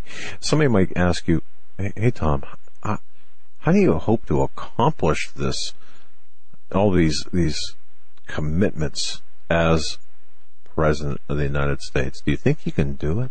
I mean, can you do it? How do you do it? Well, getting there is is one thing, and then what you do once you get there is, is another matter entirely. I mean, we've all gotten a full dose of people who say one thing during a campaign and then they get to Washington and they, you know, they're absorbed by the Borg. Yeah. Uh, you know, we remember the great Tea Party election of 2010 and all of these people saying they were going to go to Washington and, and do this. You know, uh, the first thing those people heard when they got on the Hill was a lecture from John Boehner saying if you don't if you don't vote to increase the debt limit, you're a bunch of big babies. And you know what? Most of them caved right out of the gate. Of course. So, I mean, so the character and the quality uh, of the people that we elect is critical. And, you know, are they willing to be held accountable once they're elected? And are the people willing to hold them accountable? Do, do, Yeah. do you recall? Do you recall uh, when they were working, when the Democrats in Congress were working to pass Obamacare? They were having town halls all over the country. Yep. Uh, the citizens started to show up at the town halls and give these politicians a really rough time. And it wasn't That's long right. before the Democrats just quit having town hall meetings. That's right. They they couldn't stand to face the people. You know, we need. Uh, look, guys, if if the American people ever realize who they are once again, and also their own power, look out. Nothing, nothing politically can stand in the way of that. Nothing. Uh, I mean, uh, again, tens of millions of Christians standing up on a principled basis, standing together, uh, are virtually, you know, with God on their side, are virtually an unstoppable political force. And that brings me to our conversation of yesterday, folks. I had just a wonderful conversation with this man. And, and you know the definition of a statesman. In, in speaking to, to Tom Hoefling, I got the, the distinct feeling that I was speaking to a statesman. And, and there's a really big difference. We lack statesmanship in, in the candidates that we have today. And you've been saying that. Yeah, absolutely. Now, my, my question Well- to you, well, go ahead, sir. Go ahead. No, let me tell you what I would define a statesman as. I mean, I would be embarrassed to ascribe anything to myself, but I mean, to me, a statesman is a man who or a woman who would get into the office and they would do what is right, no matter what the the political expedients might appear uh, to be. That's what we need. People who who consider their oath to God to be the overriding decider in every question and and and the obligations of their oath to support and defend our constitution. Uh, you know, we need people who go there and and not spend, you know, every waking minute raising money like our current politicians have to do because of the kind of system that they've set up, but who are there determining how can we best uh, do our duty uh, look at every piece of legislation, every public policy, and and a decide is it morally right? Okay, if it's not morally right, throw it away. Okay, if it is morally right, the next question is is it constitutional? If it's not constitutional, it's uh, no, we can't support that. Period. Okay, but if it is constitutional, look it over. Is it necessary? Is it absolutely necessary? It's morally right. It's constitutional. Do we really need it? Okay, is it absolutely necessary? If it isn't absolutely necessary, no. Let's quit bankrupting our great grandchildren. Let's quit robbing them of their God given right to government by consent. They didn't agree to be born with tens of thousands or hundreds of thousands of dollars worth of debt on their head. Okay? Let's Right. get rid of it. And that's, if it's absolutely necessary, then do it, but do it as efficiently, as uh, non-invasively as we possibly can. Uh, And, you know, I mean, uh, the scripture says, without a vision, my people perish. You know, we need some leaders with a vision for how it's supposed to be. and you know, hopefully the character to go do it. You know, reinforced by we the people demanding that they do it. All right. That's what we need. Well, Mr. Hoefling, uh, so talk us through this. You know, we talked about the principles and then we referenced the process. Now, the, we we're going to be talking a little bit about a different kind of process. Walk me, walk our listeners through the process because it's good for someone to sit anywhere or stand somewhere and say, "I want to be the president." Eh, because I can eh, I can provide the change that the Christians have been looking for. I, am putting my my whole life on the line. I'm putting everything on the line to to to, to provide um, to, to to really give you the foundation as a Christian conservative and a constitutionalist. But walk us through the process. How can we get you from where you're at right now? How can we help you get from where you're at right now to well, the Oval Office? Let me just give a short little primer for people on how our process works. Uh, people forget we have an electoral system. Uh, we don't have direct elections when it comes to the president. Uh, I know there are people who would like us to have that. They would like to junk the electoral college. I am not among them. I think our founders were wise to set it up the way that they did. Uh, but we have we have elections that are run at the state level and at the county level. And so we have 50 different uh, sets of rules for what a presidential candidate has to do to get on the ballot to be in the general election. Forget about all these primaries. I'm talking about uh, just to run as an independent candidate. Okay. Now, America's party uh, is a bit different in that we are kind of the unparty. We, the first thing we always talk about is what George Washington said in his farewell address. He spent eight or ten long paragraphs warning against the dangers of party factionalism. Uh, I, I would urge your listeners to Google up George Washington's farewell address and read it and absorb it. Uh, we don't care about the party label. We run candidates as Republicans.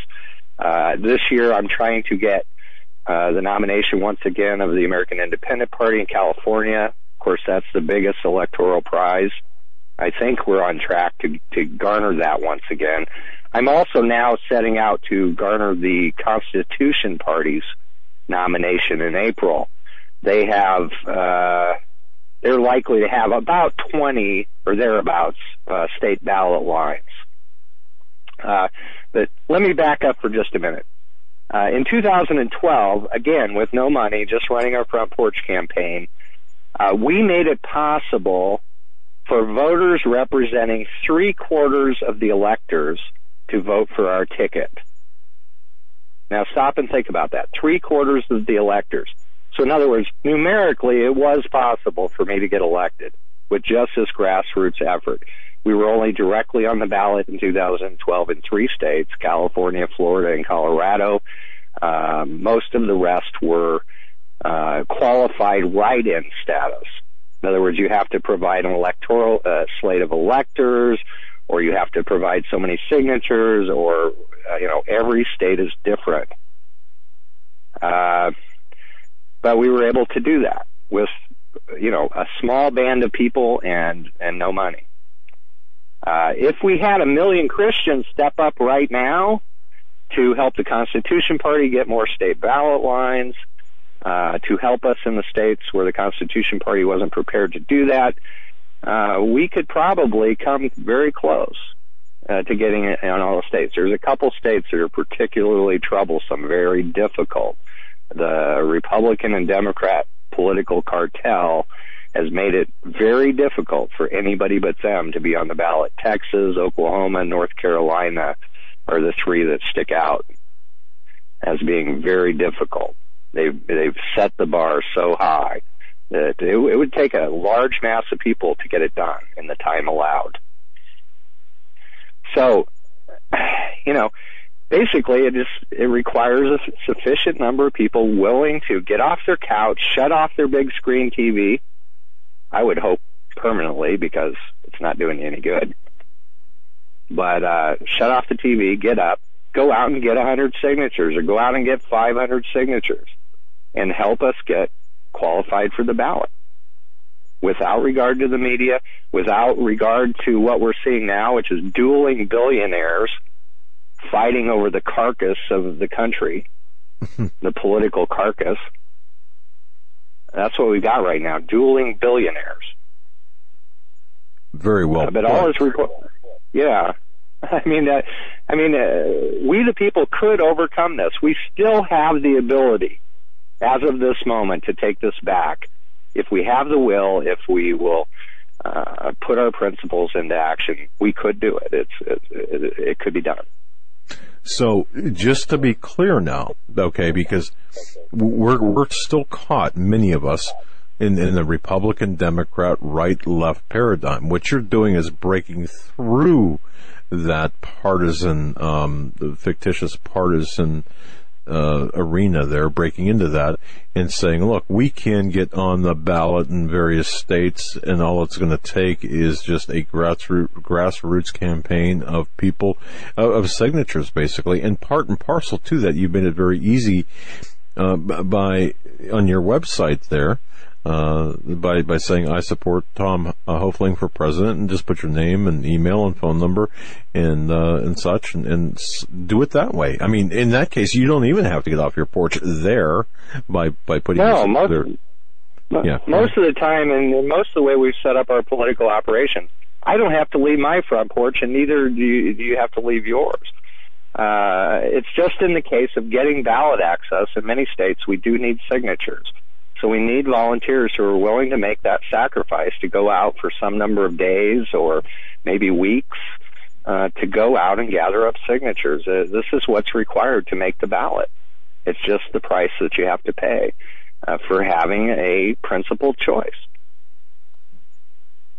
Okay. Uh, when I ran So- when I ran when I ran for governor in 2014 here in Iowa, I went out and got a large proportion of the signatures myself. It was one of the coldest winters we've ever had. I, I spent weeks and weeks and weeks traveling all over the state uh, collecting signatures when it was 20, 25 degrees below zero. Um, you know, uh, freedom ain't free, folks.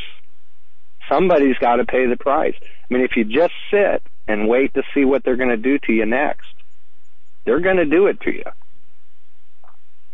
Hmm Absolutely. Uh, uh, Yeah, yeah, and, and and you're and you're right. So, folks, what we're saying it, it doesn't take much effort to to, to support Tom Hoefling for president. Fill out that uh, endorsement supporting form. That's a start, and let's you know what? Let's turn the system on its ear, shall we? And, and as a Christian, yeah, go ahead, Tom.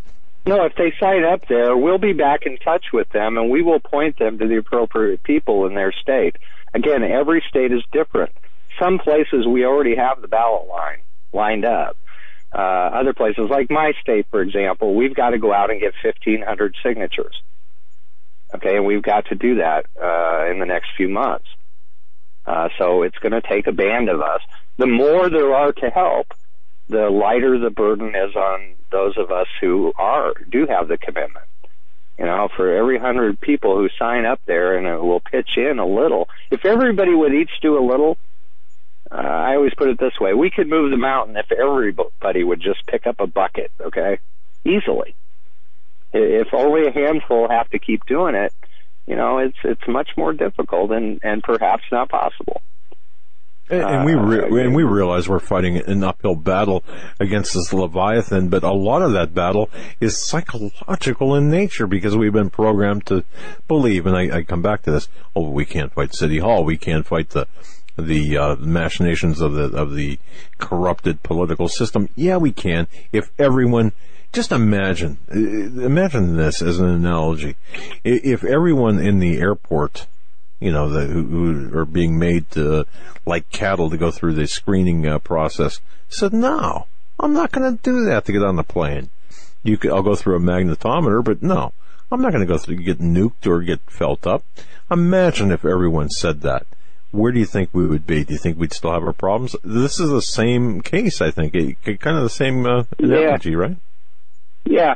Uh, recently, I watched a a documentary, and it was about Berlin, and it told the whole story of the the building of the Berlin Wall and how the the Soviets uh, began to build that wall. There were people passing back and forth from east to west Berlin, and they wanted to stop this because they were everybody was being drained out of East Germany. There were people were going towards liberty.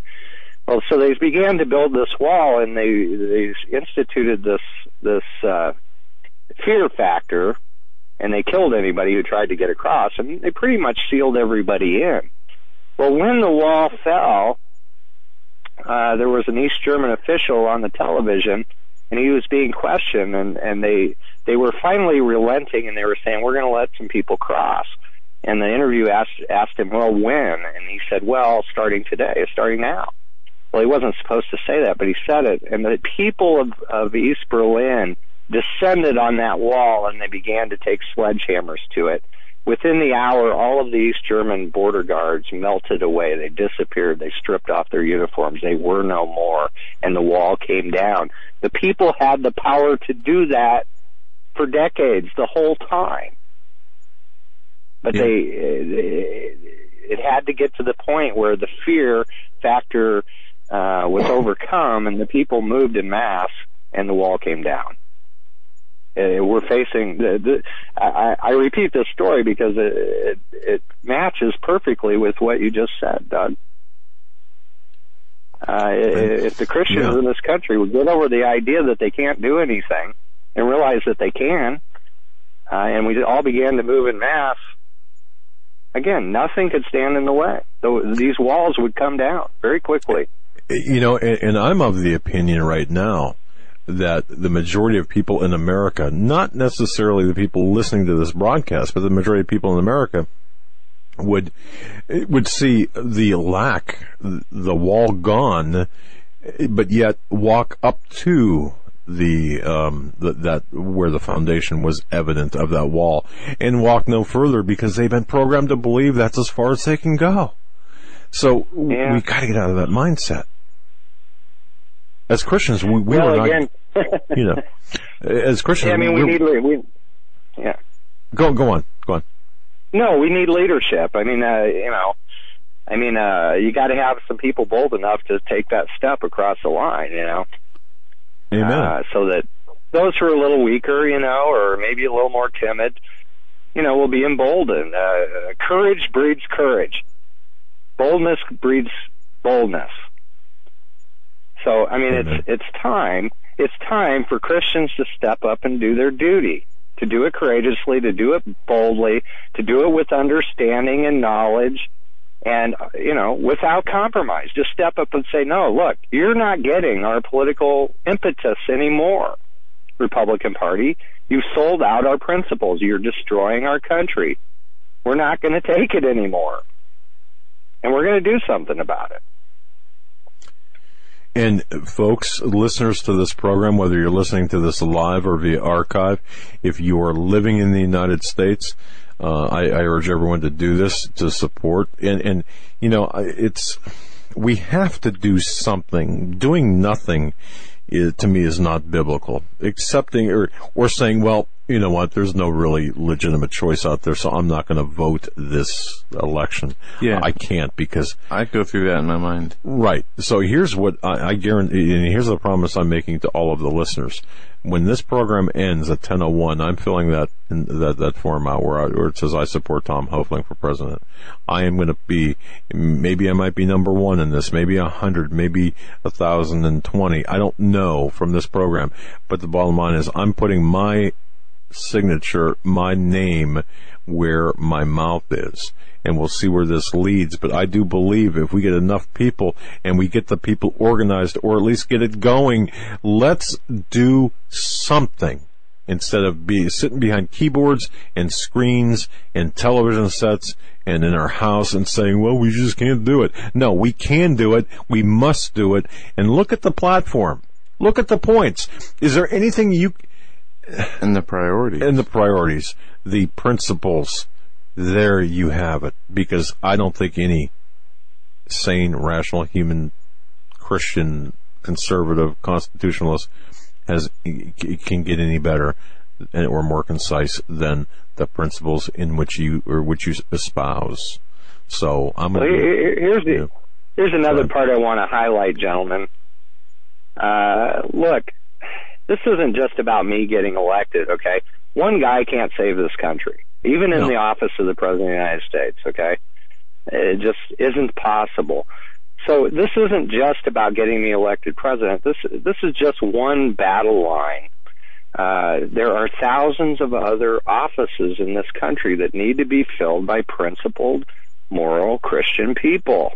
Okay, so you know, get involved, put your name down there, fill out the form, and we're going to tie you into a network of people over time that can maybe get help you get elected to the local school board or your lo- local city council or your, your your city trustees or your county supervisors or your state legislatures.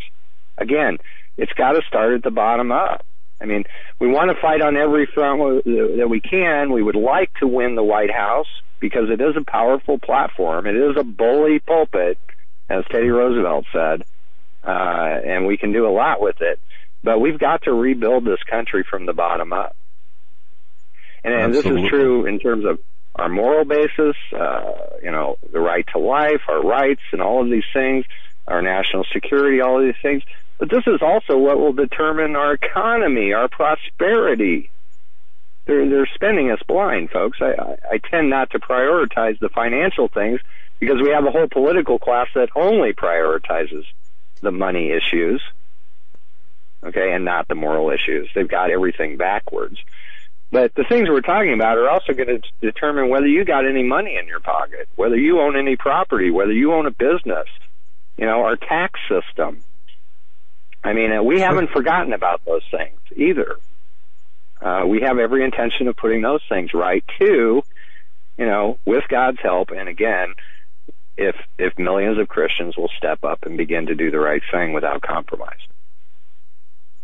And, and you know, I, I tend to uh, marvel at the power that the Christian, the, the body of the Christians have. We, we as Christians have a lot of power, but you know, that power, it, it, if you don't use it, if you don't step up, if you don't fight, if you don't, if you don't, um, walk the walk, yeah. it's useless. It's like being on a baseball team and you are a member of a team, yet you play third base and half the time, you know, when you show up, you're not interested and you don't want to play. That's right. Um, you know, just letting balls go by, not trying to hit the ball when it's pitched to you. Being indifferent. Yeah, I'd, I'd like to, I'd like our team to win, but gee whiz, I'm not sure I want to go out the bat. Right. We have well, you know, guys, uh, yeah. Go ahead. No, go ahead. No, I mean, yeah. the scripture is very clear about how the body of Christ functions. Uh, every single member of the body is important. You can't say, you know, that big toe, we don't need that big toe. Uh, you know, break your big toe once and find out how much you don't need it. I mean, uh, you know, people fall into the trap of thinking that they're just one person and they can't matter they don't matter. No, that's not the reality. The reality is that, you know, our national motto, well, we have a couple, you know, in God we trust, but also e pluribus unum, uh, out of many one. You know, if the many are corrupt or they're not performing the function that God intended them to perform, then the one is uh, the whole is going to be damaged and it may not even exist any longer we may not have our national union anymore. We may just experience dissolution and destruction. So one person matters, uh, you know, in your own family, of course, in your local church, uh, in your local community, uh, your your county, your state. Uh, you know, one person, and then you add two. This, this is why we run what I call a five by five plan. We're just telling people we don't want you to do a lot. We want you to uh, per- begin to participate in communicating with one another, and we want you to go out and get five more people. Let's get five more people, and then we'll go to the next stage, and we'll tell everybody, okay, go get five more people. Everybody just get five people, and we'll go through these stages. There's 12 stages of our campaign plan, and guess what? We'll win. It's really not difficult. It's not complicated but it does require uh, people. If, if people just sit there and say, "I can't," "I don't matter," "It doesn't matter," well, then we're, we're not going to accomplish this. That's right. Now, uh, if I can ask this question here, we, we have a listener question, and I, am sure this is typical um, of others who, who are thinking about this or listening to you and saying, "Man, it sounds good. Everything sounds good." But here's the question: and and you tell me uh, how you tell us how, how how to overcome this. Uh, basically, even if the popular vote won, I mean, it, it, let's say you you won the popular vote. What about the electoral college? You mentioned that before. How how how is how do you clear that hurdle? Well, again, it's easier to win in the electoral college than it is to win the popular vote because you only need a certain percentage of the states. They vary in terms of how many electoral votes they have. Uh, oh. Uh, California, of course, has the most. You know, smaller states, uh, many of the states only have a grand total of three electoral votes, like South Dakota and Wyoming, uh, Montana. They they just get one electoral vote for each congressional seat, and then one for each Senate seat. Uh, so, you know, if you win California, you picked off the biggest block of electoral votes. Uh, people don't realize this. Abraham Lincoln in 1860, the brand new Republican Party, he wasn't even on the ballot in any of the states in the Deep South. None of them. I, I told you in 2012 that voters representing three quarters of the electors could have voted for our ticket. That's exactly the percentage of uh, electors that Abraham Lincoln had available to him in 1860, and of course he won. Hmm. So, so it's actually easier to win the electoral college than it is to win the popular vote. Do we need a remedial civics class to to to remind oh, ourselves? Uh, hey, look, people don't even understand simple things like checks and balances anymore.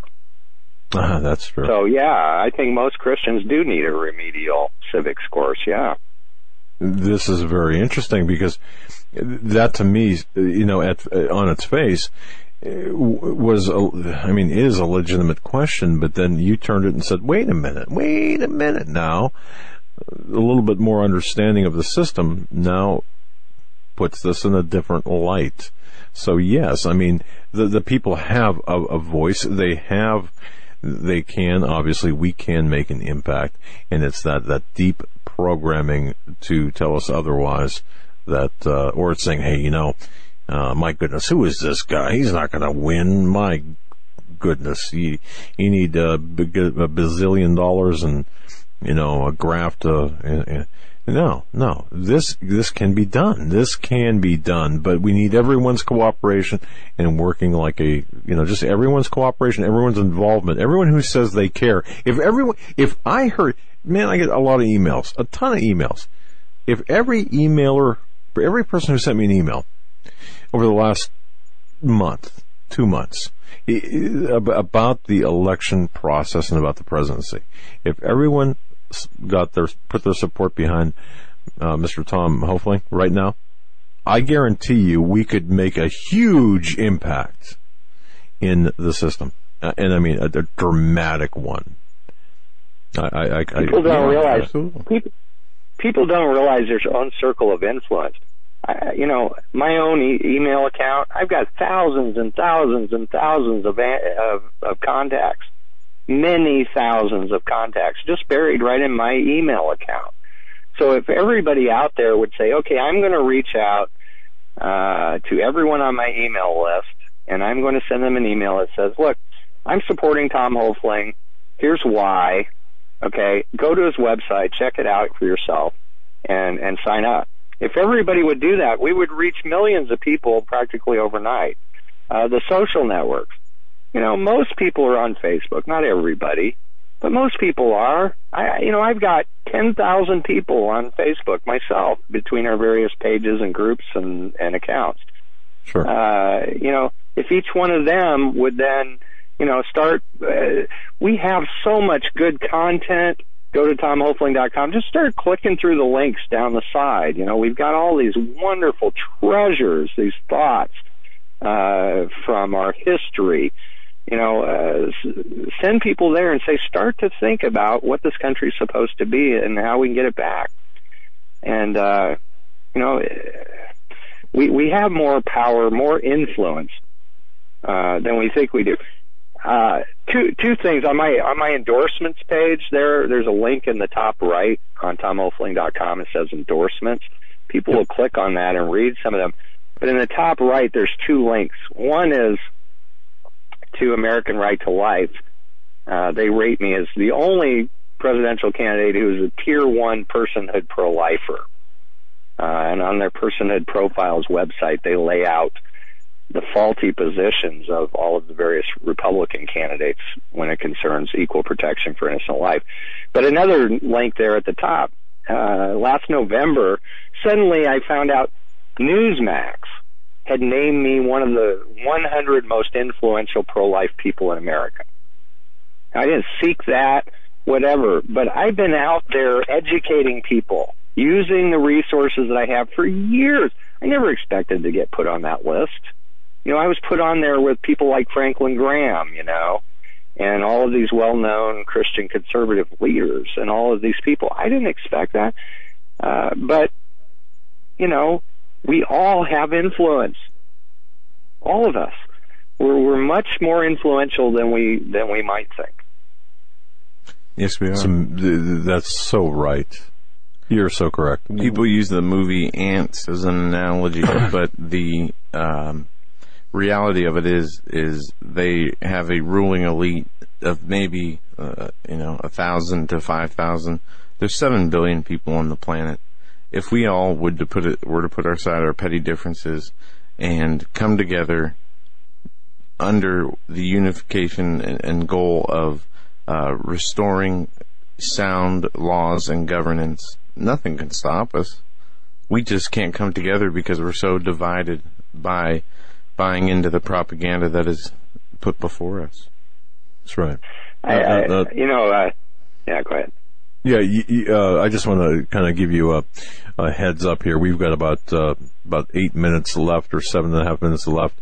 Uh, this hour went by so quickly we're going to turn it over to you and, and just go ahead in the remaining moments that we have, minutes we have, just drive it home and, and, and speak to the vast audience that we have and, and, um, it, it, the floor is yours. Wherever the spirit might lead you, go for it. Well, Doug, first of all, let me say I think this has been a wonderful interview, and I really appreciate you guys uh, and and uh, the way this conversation has gone. I mean, when I came on, I was determined, you know, to talk about the principles and the process. Uh, so the first thing I would urge your listeners to do is, you know, look at that platform. Go to selfgovernment.us. Look at the America's Party platform. Go down through those things. You know, decide for yourself what are the things that are non-negotiable to you. Uh, those 10 items are the things that are non-negotiable to me. I just, I won't compromise those things any longer for any politician or any political party. Nope, won't do it. So I would ask people to get themselves well grounded in those things. God-given unalienable rights, equal protection for the unborn, protecting God's institution of marriage and the natural family, that's the basic building block of our entire uh, civil life and our civilization and our economy and everything else.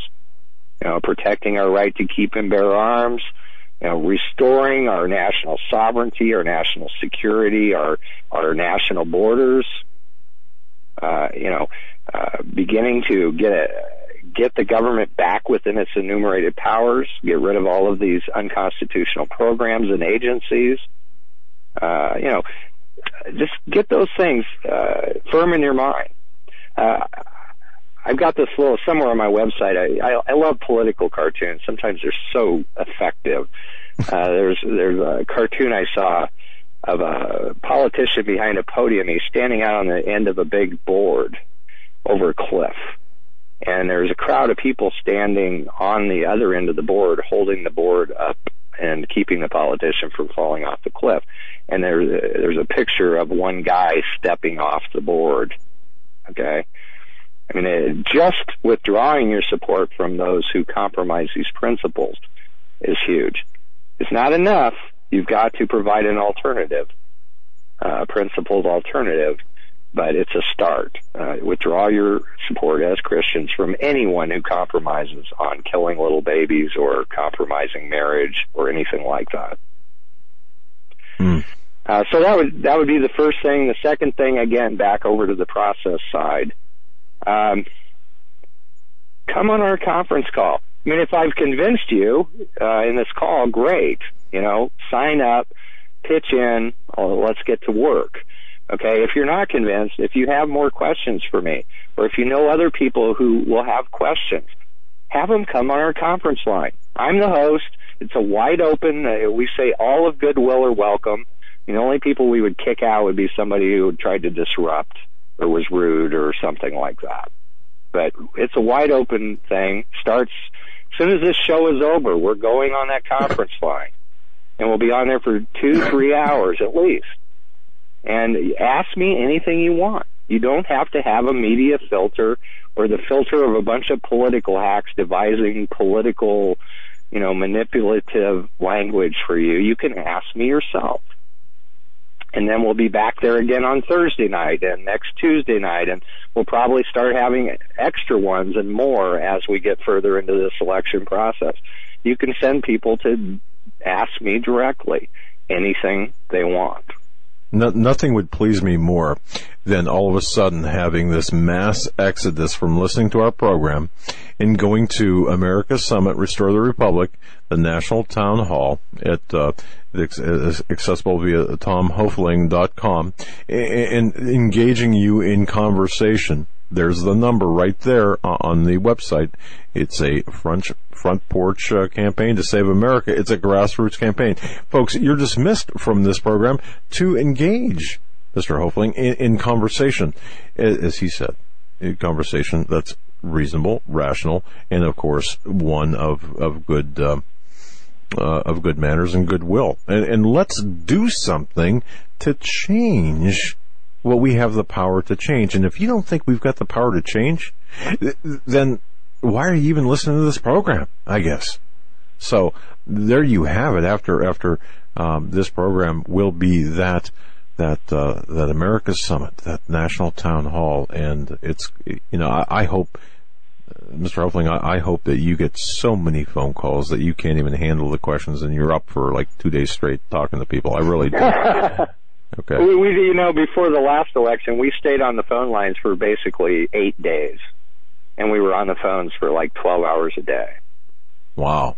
It okay. was it was grueling, but you know, look. If we're going to remake the way we do politics, you know, it's going to require some sacrifice from some people. Um, yeah. But the yeah. more the more people there are, the easier the burdens on on those few people. Mm-hmm. And and that's the way it is in any endeavor, especially any endeavor worth you know worthwhile. Wow, I can't. I did. I just can't believe it. We want to thank you so much. We're wrapping up for the top of the hour, uh, sir. You know, you've got again. As, as soon as the show's over, I'm going to be putting my name and um, uh, signature where it counts on the endorsement side, and I hope everyone listening to this does. Only because, out of all the candidates out there, well, you're the only one that'll shut down the abortion mills, that'll shut down the um, uh, the, the, well, you'll do the right thing according to the biblical principles in which we believe in, and uh, as well as the constitutional. And we couldn't ask for anything more. No, no, really. I mean, just it, it's it's not that it's special, but in today's day and age, it is, and uh, we need it. Oh, God bless you, Doug, and God bless you, Joe, and God bless your listeners.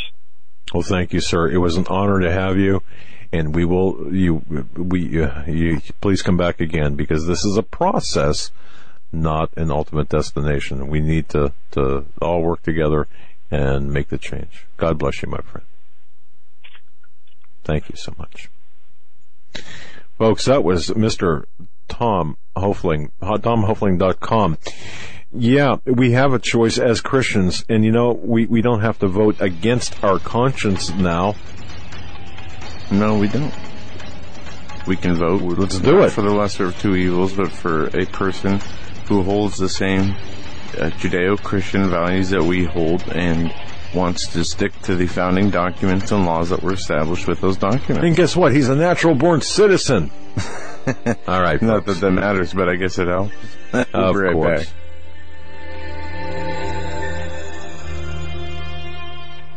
This is the Global Star Radio Network.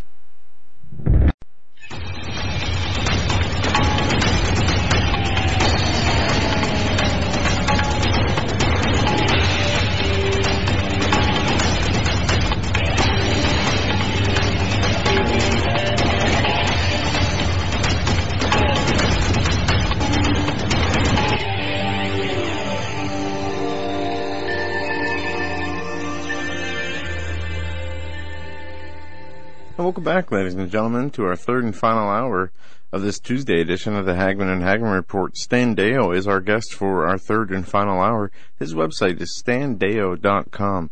He is a author, a speaker, uh, and so much more. His book, Cosmic Conspiracy, I would urge everybody to get that, as well as Holly Deyo, his wife's Dare to Prepare. That is the encyclopedia of preparedness. Indeed, and, and Stan, it's so great to have you back with us this week. We we have some things to talk about, and during the break we were talking about, uh, and I'll just share this with people on the show images page, folks. If you go to standeyo.com, click on the show images, and of course today's date uh, there. Uh, interesting, right in the center, top center. Which cities in the Mediterranean region were built on seven hills? There are four, based on reasoned in uh, uh, research. Well, you know, I mean, we can start there or anywhere you'd like, but it's really interesting because it just seems like now we are, oh, time's closing, time's getting quick, uh, things are happening, we're watching prophecy, so, well, where do you want to start, Stan? Well, that's a good place, uh, good as any. Uh, you know, we have been talking about this in weeks past about the uh, Pope uh, being very suspect as part of the Antichrist uh, regime, um, if not the guy, I don't know. Um, but we've been putting in items here for people to look at and consider as far as who the, the two beasts are, where they will have their headquarters, and you know what they will do, uh, what the Antichrist will do, what the false prophet will do, and um, the whole objective of this has been to open people's minds to things around them in the current events, to see what pieces fit into the puzzle that uh, God gave to Daniel and to John uh, in their revelations to share with us through the ages until now. And there are, it is such a, a complex issue that I've started building a matrix of stuff here. I'll, I'll probably end up putting it into an Excel file for people that use spreadsheets. But if you don't, what I'm doing here on the website is building picture images with text underneath showing, okay, what guys qualify possibly for Antichrist, what organizations qualify for the harlot that sits on the nations and controls them, you know, through the ages, and what city has seven hills upon which the Antichrist or the harlot sits, and what is the city of Babylon, and, and what is the political system of Babylon. All these things are being developed. I can't do that overnight, but what I uh, have uh, now started adding to the the three guys I've got up there, and, and I'm including Pope Francis uh, soon. I'll put his uh, picture up there, but I'm adding the cities that John on the island of Patmos might well have understood to be where the um, Antichrist, the first beast, would sit, you know, or the, the harlot that we're talking about. And there are a lot of descriptions about the, the the color, you know, the purple robes and stuff, and drunk with the blood of the saints, and um, that's talking about the harlot in the in the Revelation, and uh, you know, gold cups and wealth, and and persecuting the, the Christians, killing the the uh, uh, the saints through the ages, and this kind of in itself starts to tell us, look, what we're looking at is an organization um, that is current and forming, but it is one that has had power over the millennia. We're not talking about something just short term, um, because you're talking about seven kingdoms and an eighth coming that is one of the seven. And uh, you're talking about something that's had sway over the nations of the world for a long time, not just in a generation or so. Um, and this tells us that the anti-Christian organization has to be long enduring. It can't be something that is like um, some people have suggested the government uh, over Israel and the Zionists, that kind of stuff. That's I don't think that's even a consideration because it it is not. You know, Zionism does not control the nations of the world. Uh, the the official definition of Zionism was that they would set up and return to Mount Zion and and reestablish uh, the nation of Israel, which did occur in 1948 in May. So that's that's a new thing. What has been enduring over many uh, uh, millennia has been a type of religion that affected politics in Egypt and in, Bab- and in uh, Babylon and in and, uh, Assyria, all these ancient kingdoms, and, and even in the Ottoman Empire. These religious practices that held sway over the land of Israel, even though they weren't back there, these are the ones I think that we have to look at as the the uh, seven kings and the seven kingdoms or seven like um, uh, empires, the ones that affected Israel, because that's the purpose of the prophecy that John was talking about Israel and you know what's going to happen to that, and what's going to happen to the believers who are you know uh, grafted into the tree of Israel as uh, Gentiles. Anyway, um, these I think we start with Assyria back here, looking at these ancient empires and the the, the empires um, as a religion, basically all of them had a mother son type deity, and you know you can look at you know um, the list I put into the DVD showing which uh, religions use what you know Tammuz and uh, Ishtar and all this kind of stuff, but you'll see that even the last emperor there in Rome before Rome kind of fell and became uh, quote unquote Christian was uh, instituting uh, the um, uh, Egyptian, uh, I think it was Osiris and um, uh, what's his name? It's not Tammuz, but anyway, uh, mother son religion is trying to make that the official religion of Rome. But then, of course, it collapsed. Um, so here we are now in modern times, trying to find an organization that fits the bill, um, having sway over the land of Israel, and also having mother son type religious overtones uh, to it. Now, at the moment, the Vatican, uh, the Roman Catholic uh, institution, I even hate to call it a religion, but I guess it is, uh, is making overtones to make all the religions of the world get together and form one happy religion, everybody conceding a little bit of their viewpoint to make this new one world religion. And the, yep. to that end, the Vatican is looking to Israel uh, saying, "Okay, look, uh, you know, let's let's be friendly and let's forget our differences and let's forget that the Catholic Church killed six million of you, blah blah blah, in the Middle Ages in Europe. Um, you know, let's let's let bygones be bygones." And that's why I think uh, that my research here is going to show that the the city upon which this harlot that will that has controlled and will control the nations of the world for a short time um, is in Rome. Um, the the Vatican doesn't sit right in the middle of the old Roman Empire, but it's the city of seven hills in the scriptures, and it doesn't necessarily have to sit like the woman sits on that, but it's uh, on seven hills, the city of seven hills. So I think uh, even though the Vatican is across the river, just you know about three or four miles from where the old city of Rome was built on seven hills, that it, it can mean that one. Um, however, uh, the, the arguments say that um, the uh, the Pope may actually put a presence into Jerusalem and make that you know the the Holy See number two or something, or the the Vatican number 2 mm-hmm. uh, to make this new world religion. Um, Jeremiah in the, in the Bible. Sorry.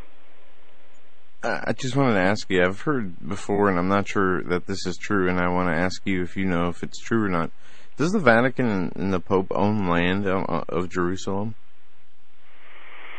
You know, I don't know an answer to that. Um, uh, it's probably worth knowing. If they don't, they probably will soon. Um, it, you see, Jerusalem, Jerusalem was built on seven hills. If you look at that uh, that show images page there, and, and click on that, that first uh, block up there, which cities in the Mediterranean region are built on seven hills, and then you go down to the bottom of that page, and it's a little type down that says "Compare the cities here." And if you go there, you'll see. I've just finished this week the uh, the map showing the seven hills upon which Jerusalem was built, and even in the time of the Crusaders, they know this. And so I produced a, um, a composite map there from those old maps to show people what uh, Jerusalem was built upon. Uh, you know, Mount uh, Gareb and uh, Goath and Acra and Ophel and Zion and Moriah and Bethesda, or Bethesda, I think it is with a T-H-A in, in Hebrew. But anyway, those are all in the old city uh, of Jerusalem. And so you think, well, okay, is the Pope owning land there? Uh, is he going to shift headquarters there uh, and still be the organization that has afflicted the nations for millennia? You know, this um, since the time of uh, Constantine, anyway. And uh, is the organization really not uh, Christian, but uh, has become a modern version of the mother-son deity systems that even Egypt used? If that's the case, then it can put its headquarters anywhere. But if it moves out of Rome to Jerusalem, it's got a city built on seven hills. And that city uh, and uh, the Temple Mount stuff is definitely on the city of Seven Hills. It's not, you know, across the river from it. It's in it. Um, that's why we, we want to look at these things, putting all the factors we can together in front of us, like a, a big puzzle board, like uh, you know Sherlock Holmes solves his mysteries. He puts them all up on a wall, little pins and arrows connecting this and that.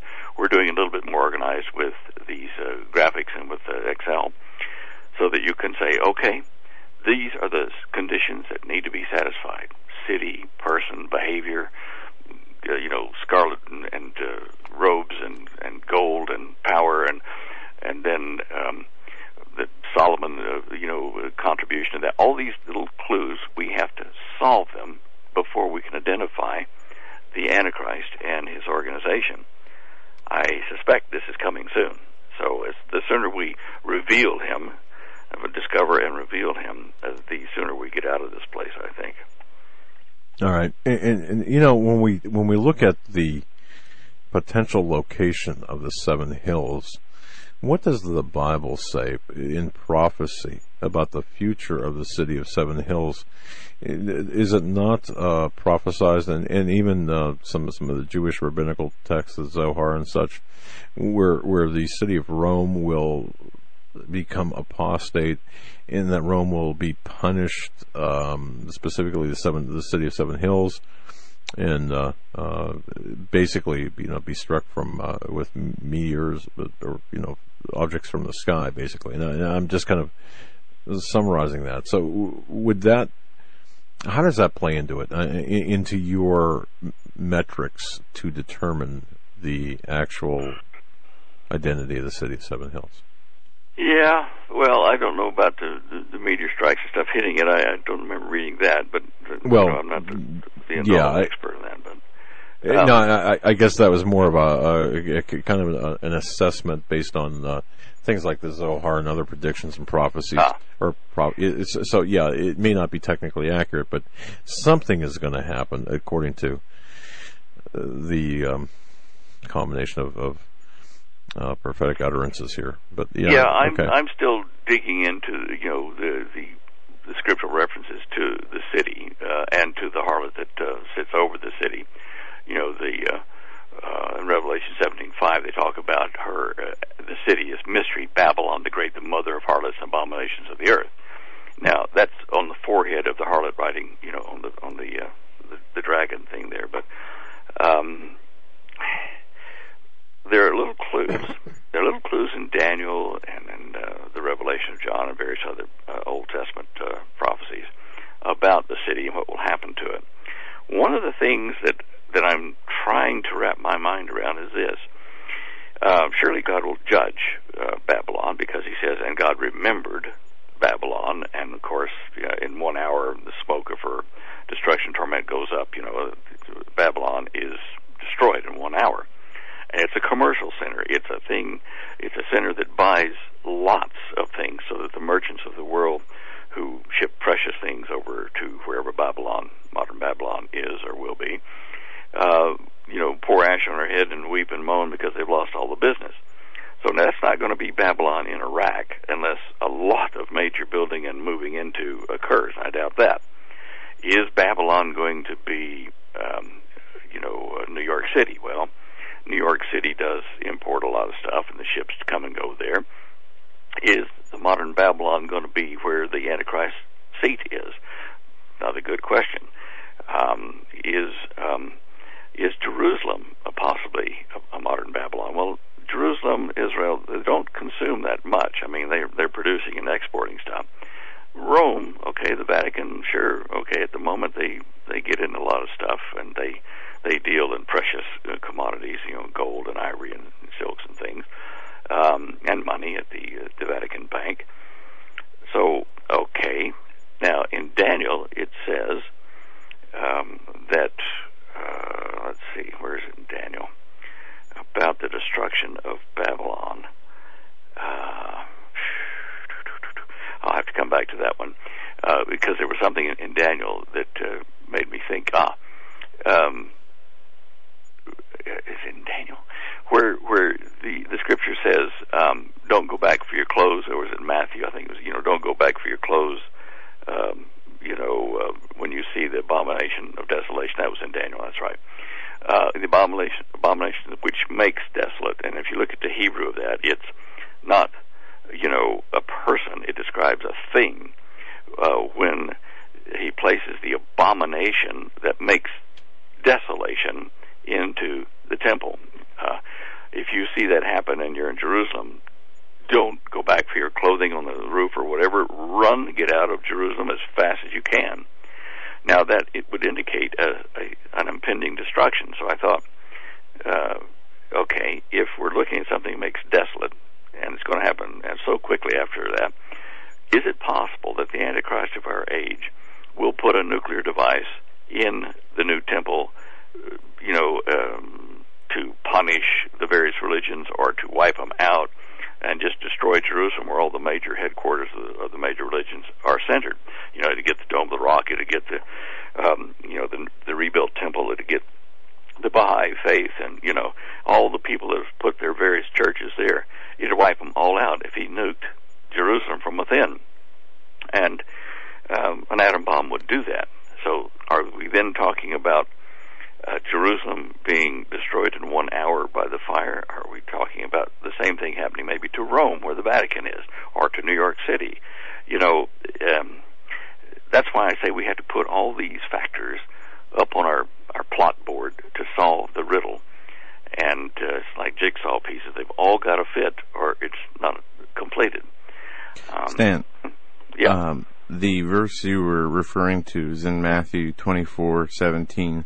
Let him which is on the housetop not come down and take anything out of his house, neither let him which is in the field return back to take his clothes. And woe unto them that are with child, and to them that give suck in those days. Pray that your fight be not in the winter, neither on the Sabbath day. Okay, now that was in Matthew. I'd, I'd said Matthew too, but um, there was something that related to that in Daniel. Okay. Uh, I guess it's about the placement of the abomination, and then Matthew, uh, Jesus was was referring to that um, because Jesus did appear before he was born. He did appear to Daniel uh, over the river Chebar, I think, when he uh, told him to seal up the book. Um, okay. Uh, okay, Daniel nine twenty seven. Uh, over surely make it. No, that's not it. Uh, the abomination makes desolate. Here we go, Daniel eleven thirty one. That's the one I wanted. Um, okay, let's see what Daniel eleven thirty one has to tell us about this event that Matthew was told by Jesus here. Uh, okay, now we're talking about the Antichrist in Daniel eleven, uh, around thirty thirty one. And he says, and arms shall stand on his part, and they shall pollute the sanctuary of strength, and shall take away the daily sacrifice, and they shall place the abomination that makes desolate. Now, um, that's probably what Jesus is talking about. Is it, you know they'll put it into the the sanctuary of strength, which we assume would be the new uh, Solomon temple that will be built in Jerusalem. Um, and these two are connected in Matthew and Daniel on that. Um, yeah, that's what it was. Hmm. Anyway, yeah. Now, uh, speaking of things falling out of the sky, Doug, uh, did you uh, catch that article? Um, well, when was it? Uh, about a week ago, I think, with the giant fireball that fell into uh, uh, the Atlantic down near the uh, South Atlantic anomaly weren't going to say anything, but we were testing some new equipment, and uh, you know, he used gasoline instead of. Uh, no, I'm kidding. You know, I Eric, about Eric that. warned me Yeah, I not to know, I press that button, but uh, no, yeah, uh, we, we did. Yes, um, but, but You said it uh, uh, Australia, um, where the video was. If that's the same one I remember. Well, the, the, The no, this Lounge. is in the South Atlantic, um, closer Okay. to I guess the southeast coast of uh, mm, South America, there somewhere, where the South Atlantic anomaly is in that area. That's where this thing hit, and um, you know they didn't make a big deal about it. Um, the uh, NASA report said okay they saw it and filmed it from orbit, but the thing exploded when it hit with a force of 13,000 tons of TNT. And you'd think, wow, that's a lot. And of course it is. It was about like the one that hit Hiroshima in World War II.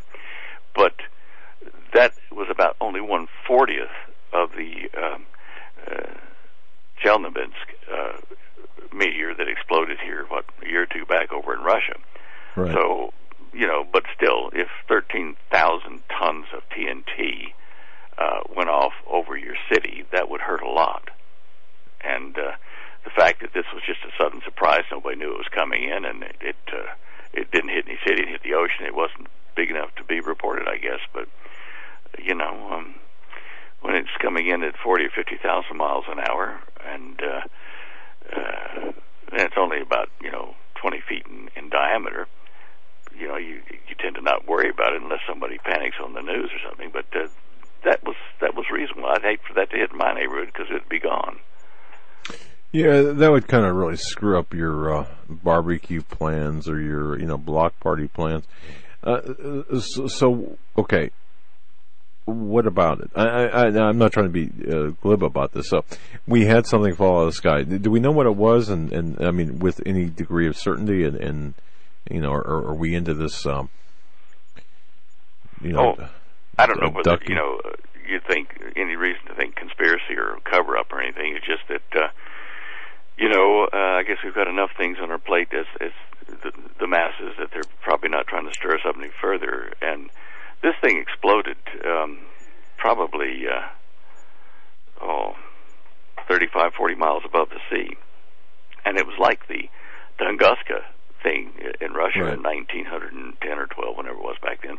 I mean, that leveled thousands of square miles.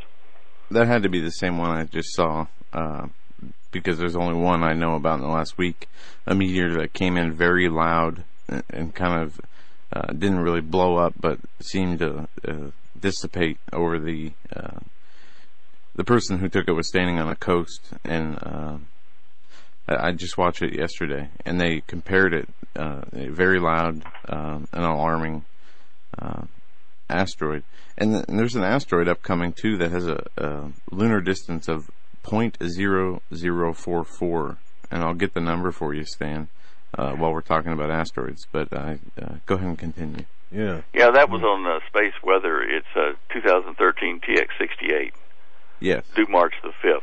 But that orbit, uh, you know, that that's the the the extremity of its orbit at 0.044 lunar uh, distance. But um, y you know, it, it can swing nine million miles out too. I mean, it's uh, they're still trying to to mm, calculate the orbit accurately. You, you have to have several reporting several weeks of, uh, apart to try to get the three-dimensional orbit calculated.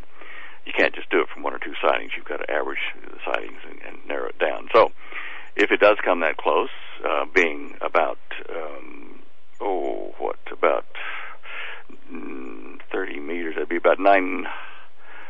90 to 100 feet in diameter, and uh, being a lot bigger than the one that went over the Atlantic, um, yeah, it, it could be interesting. Yeah. Between the Interesting. Chelyabinsk and the South Atlantic uh, meteor, it would be in that size and toward the smaller size, but still enough to uh, to ruin your day. Yeah. It's not a planet sure. killer, but it's certainly you know uh, a local incident that would make somebody pretty unhappy if it hit in a populated area. Well, I'm going to start wearing my bicycle helmet outside now, thanks to this. So, All right. On, on So nothing will change. Yeah. Well. All right. You guys, You know- uh, sorry, go, Go ahead. No, no, you go. Go. Well, did you have you been following the Forest Grove noise over in Oregon? No. What What is that? It's a a, a rather high pitched uh, uh, uh, sound that's coming at odd times during the nights uh, and and sometimes during the day, and it's driving their the, the pets crazy over there. Um, they reported this oh yesterday morning, I think, um, that it occurred, and it's been occurring before that. And they've been interviewing a number of the locals to see what it is. Uh, It's kind of a mechanical scream. You know, it's a high pitched thing. If you if you listen to it, it's uh, uh, it, it would get on your nerves, and it would definitely wake you up if it occurred in your neighborhood. Uh, it's not like the moaning sound that they've been talking of, these trumpeting sounds. It's um, a much higher frequency. And as I say, it's been driving, you know, dogs and cats crazy, which, um, you know, I, I have no explanation for that. It, it's such a, a high frequency thing. I don't think that I can, you know, fob that off over to volcanic uh, vents, uh, you know, stretching in the earth, uh, you know, uh, mantle stretching and causing these rubbing sounds that make the, the lower frequency trumpeting sounds. This is much higher. Um, let me just see here. Um, let's see. Can I can I do that so you can hear it? Um, let me see here. Okay, I'm going to try to play this here if I can get it. All right, Er- Eric, put the earmuffs on the studio dog. Uh, come on, come on. Boy, my internet today is so sluggish.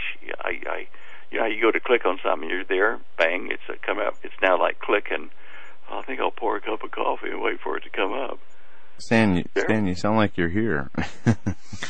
Yeah. You got we the same need problem? a network guy here. Yeah, it, it's uh, we've got a, a a massive network to handle all of the cameras in, in all of the uh, demands, and and sometimes I mean our, our network is we, we well we've got three networks actually, and uh, it's amazing. I, it, I wonder, seriously wonder if there's something not dragging the internet itself, but that's just me. Well, you know, maybe it's part of some kind of a hack going on because I've been noticing this afternoon that it's really, uh, you know, I'll type in a like when you go into a search engine, you type in a word you want to search for or something, and you go, Yep. you know, O, and then R, and then E. I mean, this is ridiculous. You know, it, Yep. there's something really weird uh, happening, and I'm I'm trying to get around it to sh- to let you hear the sound because it's, a, I mean, it's just a sound, but it's a high pitched grating on your nerves type thing. You know, when they say mechanical, that's probably probably the best way to, to describe it. Anyway, I'll tr- I'll try to uh, get that up while we're talking about something else because uh, All right. yeah, All right. And, and I just, if I can just um, t- take a moment for a little bit of house cleaning, We- we're getting some emails, um, uh, folks, uh, and uh, you, you know we're on camera here with with on live on YouTube, and some people are, are saying, "Well, geez, man, that autofocus, especially last night when I was in a different venue, uh, is really hard to take." Well, just so people understand, all right, uh, to overcome that it, it requires a piece of equipment that, that runs about six thousand dollars. Okay, just to let you know. Now we're working on that. I just want to let the people who've emailed us and say, "Man, you know, can you do something about the autofocus on the cameras?" Yeah, we are. Okay. However, it's a six thousand dollar fix. Okay, just as an FYI. So thank you for you know letting us know, but we're working on that. Sorry about that, Stan. I thought I'd do some house cleaning while we're, you know. Um, sure, sure. yeah, yeah. And, and you know what? Uh, speaking of, of things, uh, uh, Sandy wrote in here about uh, when you were talking about the harlot. Uh, it, it's her contention. She asserts that the harlot is a world empire of false religion. The churches who profess to be Christian yet are involved in not Christian things that'll fall quickly. Um, uh, you know, it, it basically describing the harlot. Um, yeah, the mother of harlots. I harlots agree. from I agree. Okay. I believe it's both the world and the church system, parts of the church system, especially the indifferent ones. Yeah. All right, listen up, listen up here. Hold on, All right, All a here we I think go. I got it. If any luck, it'll come up here. It's um. Can you hear that? Mm-hmm.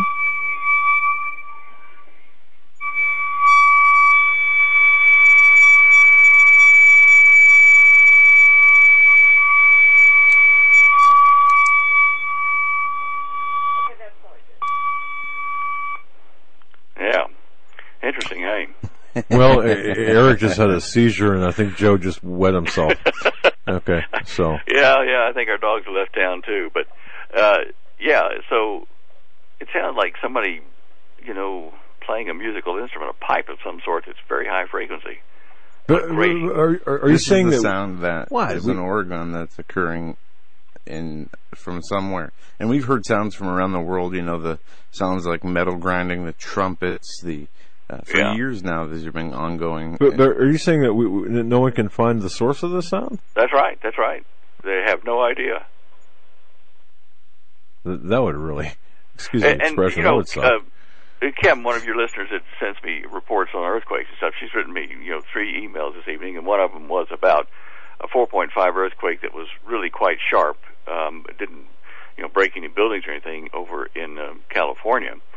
And, um, you know, when you couple that with what's happening up the coast in Oregon with this strange sound, you start to wonder if it's all related to some sort of an event in progress as far as the the uh, tectonic plate bo- boundary between you know the ocean and uh, our west coast. Are we going to see things start to break up and major earthquakes? Um, certainly, a 4.5 is not a major one, but it was a very sharp report, and it kind of like a vertical one. You know, everybody that experienced it said it was a strong thing, but it didn't do a lot of damage other than, than you know freak them out a bit. And then you get this uh, flute sound, uh, you know, so loud that it's driving people nuts. I mean, you can't sleep with something like that going on. You know that. Uh, is this a, a precursor, you know, of you know, is it like the canary in, in the mine? Are we going to see the earthquakes and breaking up of the west coast soon? Man, or the New Madrid. Yeah. Well, that's Yeah. yeah, I know that that would be noise. connected indirectly. Yeah. Uh, so it'd be interesting to see what they come up with. Um, they, uh, you know, in the same article, they went off on a tangent a little bit from the Huffington Post, uh, saying, you know, why does the moon sound hollow? NASA's unexplained files, and I think, you know, that's probably, you know, they're looking at sound and, and acoustics and whatever, and I think that the moon does have a hollow core, uh, at least layers of it, uh, just like the Earth does. But in the case of the moon, it's cooled off, and it's now it rings like a bell when they thump it to do seismological analysis. Anyway, Hmm. there's a lot of stuff bearing um, on geophysics that we can learn from the moon, and uh, certainly at the moment they they have no answer for what's happening in uh, Oregon. So let's just keep our eyes peeled on that and try to figure out And is there, and I'm just throwing out questions here because I'm just wondering, for example, why Oregon and why not Iowa or why not Florida? Is there something in the Pacific Northwest that would, um, I- I mean, I, I don't know. And, and Well- how, well, and how, how wide of a range can people hear that? That, that sounds like that would be like a, a pretty far reaching. Yeah, I don't know what it would be, but it'd probably be in in the one to two kilohertz range, something like that. I think that's well within human hearing, obviously, because you can hear it. But um, Yeah. up in that area, um, you've got the Juan de Fuca plate, uh, and that is an area that's under extreme seismic stress. It needs to release about a 9.5 Richter earthquake soon, uh, or sometime soon. And of course, Oregon coast is it, it all runs up and down uh, the length of the of the Juan de Fuca plate. And if you look at the um, oh, the fault lines that USGS has, has uh, plotted offshore in the Juan de Fuca plate, or the major break of it, and over to the coast uh, of Oregon, it looks like you know crazy crosshatch. I mean, there are fault lines running east-west and north-south all through there, uh, and it's like it's fracturing, um, breaking up something like like when you take a piece of plastic and you bend it to try to break it, you know, like a thin sheet of it, and you see it start to make little micro fractures in the in the place where you're bending it until it goes bang and, and snaps. That's the kind of pattern I'm seeing here right now on the east side of the Juan de Fuca uh, border to our tectonic plate, leading right up to the coastline, up to the shores of um, Portland. Uh, you know, uh, uh, from the shore to you know from Portland to the west to the shoreline, and from Eugene, um, Oregon as well. you, if you get on the USGS, you know earthquake map things, and and just uh, have it uh, zoom into California and to Oregon there, and look at today's quakes and, and turn on the option that says U.S. faults. You'll see what I'm talking about. It uh, Right. it's it's busier than most of California is. It's uh, it's strange. So maybe that's part of it, but again, I have no idea what would make such a high pitched sound like that in the air and have no point of origin over these cities. Hmm. Very Okay. interesting.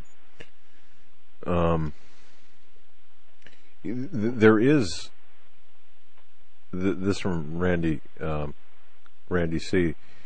Um, there is some reference to strange sounds uh, predicted. Now, of course, we're referring to the Apocrypha in uh, two Esdras uh, five seven through nine. You know, this is not from the uh, canonized text of, of, of the Bible. It's it's from the Apocrypha. But having That's said right. that, Let's, what does it say? it says, The sea of Sodom will cast up fish. It will utter sounds in a voice that many don't know, but all will hear its voice. Chasms will open up in many places, and fire will shoot forth frequently. Wild beasts will roam beyond their territory. Women will give birth to monsters. I, you know, Stan, I suspect that would be the, you know, reference of the times. Uh, salt waters will be found in sources of fresh water. Friends everywhere will begin to fight each other. Wow. Yeah, reasons uh, will be hidden and intelligence will go into hiding. That from uh, the book of uh, Esdras, uh, 2 Esdras 5, verses 7 through 9. Referencing the, the uh, sound. Now, is that uh, that Sea of Sodom? Do we do we think that means the Dead Sea? Good question. Um, I'm not that familiar with the Apocrypha um, and, and the, the, you know, I don't know. Um, hmm.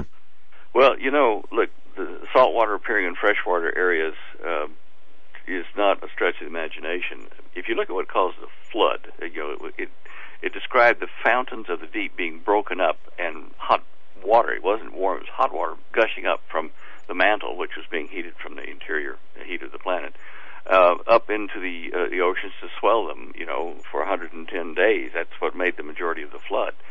Um, now we in documentaries you can see on the uh, satellite and on the direct TV and stuff like that, History Channel and National Geographic, you you would have seen these things yourself, where they have the um, um, smokers, you know, at least 1,100 of them in the northeast Pacific region off the shore of Oregon there, and these are columns that are built up from minerals, from water, hot water oozing up, you know, rather rapidly from the uh, floor of the ocean, from down deep somewhere down there, and it's salty water. It's about 3.3 times the density of fresh water. It's hot, around 400 degrees Fahrenheit, and you know, life forms like certain kinds of shrimp and various other you know krill type animals live and function around these hot water vents coming up from inside the earth. Um, and you know, maybe those things will become more prevalent, uh, whether it be here, whether it be over in the uh, the Dead Sea area uh, of the Jordan, because that's a very uh, historically a very active geophysical region where there's been earthquakes and uplifts, and you know, um, uh, before the flood, it was all connected together in Pangea in that area, like we were Right. connected to it. But then Pangea broke up, and so if we're going through these changes now, yeah, you can you can expect you know salt, salty water, probably hot salty water, to appear in places where it doesn't belong as these these vents open up. All right. We we we've gotten a mass of emails, including one from Karen R. with re- with reference to the sound, saying that uh, uh, perhaps, and, and we should ask you whether the sound um, could be, and again, five, six, seven people asking the same question. Could it be uh, emanating from or a result of uh, the deep underground bases or tunnels being dug, or perhaps an uh, artifact of, of that? Um, I mean, could it be coming from underground uh, via these uh, uh, deep underground mil- um, uh, bases, tunnels? Well, I would think that uh, if it were due to drilling, that it would probably be a lower frequency because of the Hmm. size, the mass of the, the cutting heads. But again, I'm thinking old technology. I know that they've got much better nuclear-powered, uh, you know, tunnel drillers now, which would be quieter. Um, and, and you know what I that might be uh, an interesting side of this because if you had super hot, you know, um, melting type machinery trying to drill tunnels, and it hit um, a pocket of water, it would be like a steam kettle almost. You would get that kind of a high frequency vibration from uh, that that process. So maybe whether it be man made or whether it be something else down there, it's it's like a, a tea kettle on on the boil, making that whistle sound. Now that's that's a possibility. But that would Well, mean that would be in the air. You know, I don't think you're going to be underground in here. It's that kind of a frequency. I think is transmitted better in air. What about um, you know with CERN going with HAARP and these other systems of manipulation of our ionosphere, atmosphere, magnetosphere? Um, you know the ability to, uh, we'll say, project or bring something in and out, uh, or even a black hole, uh, something like along those lines. Um, is that out of the realm of possibilities uh, of these um, uh, matter manipulating machines uh, of what they're able to do, and maybe a side effect of that? Well, I just don't have enough information to to answer that intelligently. I I, I know that the CERN is playing with a lot of very high energy particles, but only small amounts of them. Um, I I could say that the magnetic fields necessary to accelerate those little tiny particles to those huge velocities are probably more concerned than the actual particles. Uh, to me, anyway, I, I know that there are a number of very qualified uh, physicists who have said that, you know, they're on both sides of the argument that the CERN at uh, these super dense uh, impacts, you know, super heavy lead ions and things like that, could possibly open up or form a a micro uh, black hole, and you know that there was a danger if that happened. Other physicists on the other side of the fence say, well, yeah, but if it does form a micro black hole, uh, you know, by mathematics and uh, you know, the information they've had from further uh, uh, past tests, that it would not uh, lit, last very long. It would list, it would last for maybe uh, millionth of a second, and the black hole would then dissolve, which is an interesting way for them to view it because the bigger black holes that you know, sit in the middle of galaxies do not seem to, you know, form and then disappear in a millionth of a second. Uh, so I guess the bigger the scale, the longer the time they endure. But I, I just can't, I can't think that CERN's activities would be affecting uh, something on a planet-wide scale that, like we're hearing for these trumpeting sounds and from these high-frequency shrill things. That's more of something local in Oregon and it's local vented into the atmosphere because of that high frequency sound. That high frequency would probably be absorbed by the dirt and rocks if it were down under underground. It's it's something venting into the open atmosphere to carry that high frequency. Gotcha. Uh, uh, all right. If we can kind of uh, switch the topic here momentarily, uh, we had an uh, uh, we have a question from a listener. It came in right at the beginning of the program. This from Frank, and uh, wants to know. And, this is an interesting question. I think, you know, we have the North Korean satellites circling over the United States that most everyone knows about. Now, sometime between the 5th and 8th of March, um, this uh, Frank writes, I hear we have a huge meteorite passing within our satellite bands, That's just what which Stan is right, correct. Now, what would be the telltale signs that they detonated, let's say, a nuke, but blamed it on the meteorite to cause a massive uh, takedown of the grid? Is that possible? Could that happen? I mean, I guess anything's possible. And and what in the world are we doing with the with the North Korean satellite? You know, um, uh, popping up above the, uh, you know, m- making passes over the U.S. But I mean, that that's kind of an interesting question, I suppose, and has many. Uh, It has many kind of rabbit holes attached to it. mhm, yeah, yeah. uh, you know, the the North Koreans uh, they're getting help here and there in their technology, but when they've not placed a stationary orbit over us, so it passes over the United States for you know 15, 20 minutes uh, every pass. Uh, there are some 15,000 other satellites that float around up there over. Uh, some are active transmitters and some are just dead. So um, at this point, uh, if it were a threat and if the American military were allowed to defend us, I'm sure that they could take that satellite out and have already imaged it uh, from various uh, others of our satellites, like in the Milstar uh, satellite constellation, various other things like that. So I'm not too concerned about that. And the the technical expertise of the North Koreans, I do not think at this point is such that they could uh, interact with an incoming uh, meteor uh, or asteroid, a small asteroid, whatever that, that thing is coming in March. Uh, to, to be fair, I mean, you're rational about it. Even if they had an atom bomb on board that little tiny satellite they put up, it would it would do nothing to um, deflect a uh, a meteor that size traveling at 50,000 miles an hour with that much mass. Um, if anything, it might uh, warm it a bit, or maybe knock off a couple of chunks to you know spread it spread it out a bit. But they couldn't even match its orbit and uh, detonate it with the technological level that they're at in North Korea. There's just no way. Gotcha. If the Chinese were helping them, possibly, but uh, I, I just, I'm not worried about that either. All right. Okay. All right. Uh, uh, All right. Hmm. Hey, did you guys watch Good Morning America today?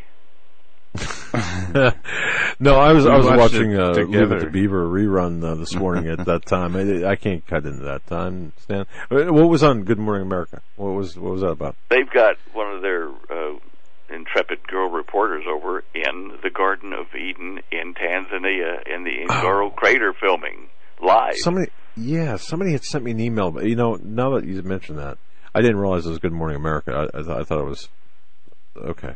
So, uh, why didn't they ask you to come over with them, or why didn't you? I don't know. I, I I emailed them when they said that they were going to uh, send her over and do that, and gave them all the links and explanations for it because they were really hitting the fact it was like Austra- uh, uh, Australia, uh, Africa's Garden of Eden. And I was trying to explain to them, of course, as I've done on the show and many other places, that that is the real Garden of Eden, and uh, they should, uh, you know, pay tribute to that uh, in their documentary over there. But uh, I, I don't. I think they might be doing some more tomorrow. Uh, but uh, yeah, how, I'm just trying to see where I put that uh, information. I'll. Uh, uh, I let's see. No, I don't remember where I put it now. I think it's over in the press releases here. Uh, give me just one second. Um, come on, come on. Uh, news releases. Uh, oh gosh, do you think I can find? I'm probably looking right at it. um, anyway, uh, I, I store these uh, stories here to uh, you know anything relating to the Ngoro uh, situation, and uh, And, and uh, yeah, I just want to mention, ladies and gentlemen, if you haven't seen this, the uh, DVD lecture on uh, the Garden of Eden, Eden the, Garden of Eden, um, go to standeyo.com. It's well worth the time spent to watch it, and of course, you can get it via DVD. Um, I highly recommend it. It's it's it's interesting, fabulous. It really yeah, is. you know, it, it gives a whole new perspective on Bible prophecy, and the, we know that the Garden of Eden is still out there somewhere. As the Lord said, it's protected by cher- uh, cherubs um, on either side with with flaming swords, and it would be forever until uh, the new earth and heaven were brought. yeah. It's out there. Yeah, it, it, it's a it's a good it's a good product, folks. Um, Garden of Eden lecture series. I have an interesting take on those swords of fire. You know, it, it's a flaming sword, but and as I said in the documentary, it's uh, in, the ancient Hebrew. It was um, uh, a sparkling, fiery, spinning heat, uh, like you would see coming out of the top of a volcano to the east of the Garden of Eden, as it said. And of course, there is one such volcano, Mount Kilimanjaro, which has three large volcanoes. In the ancient days, they named that whole triad of volcanoes to the east of the Garden of Eden, the the mountain of light, because of what it uh, produced in its uh, ongoing eruptions.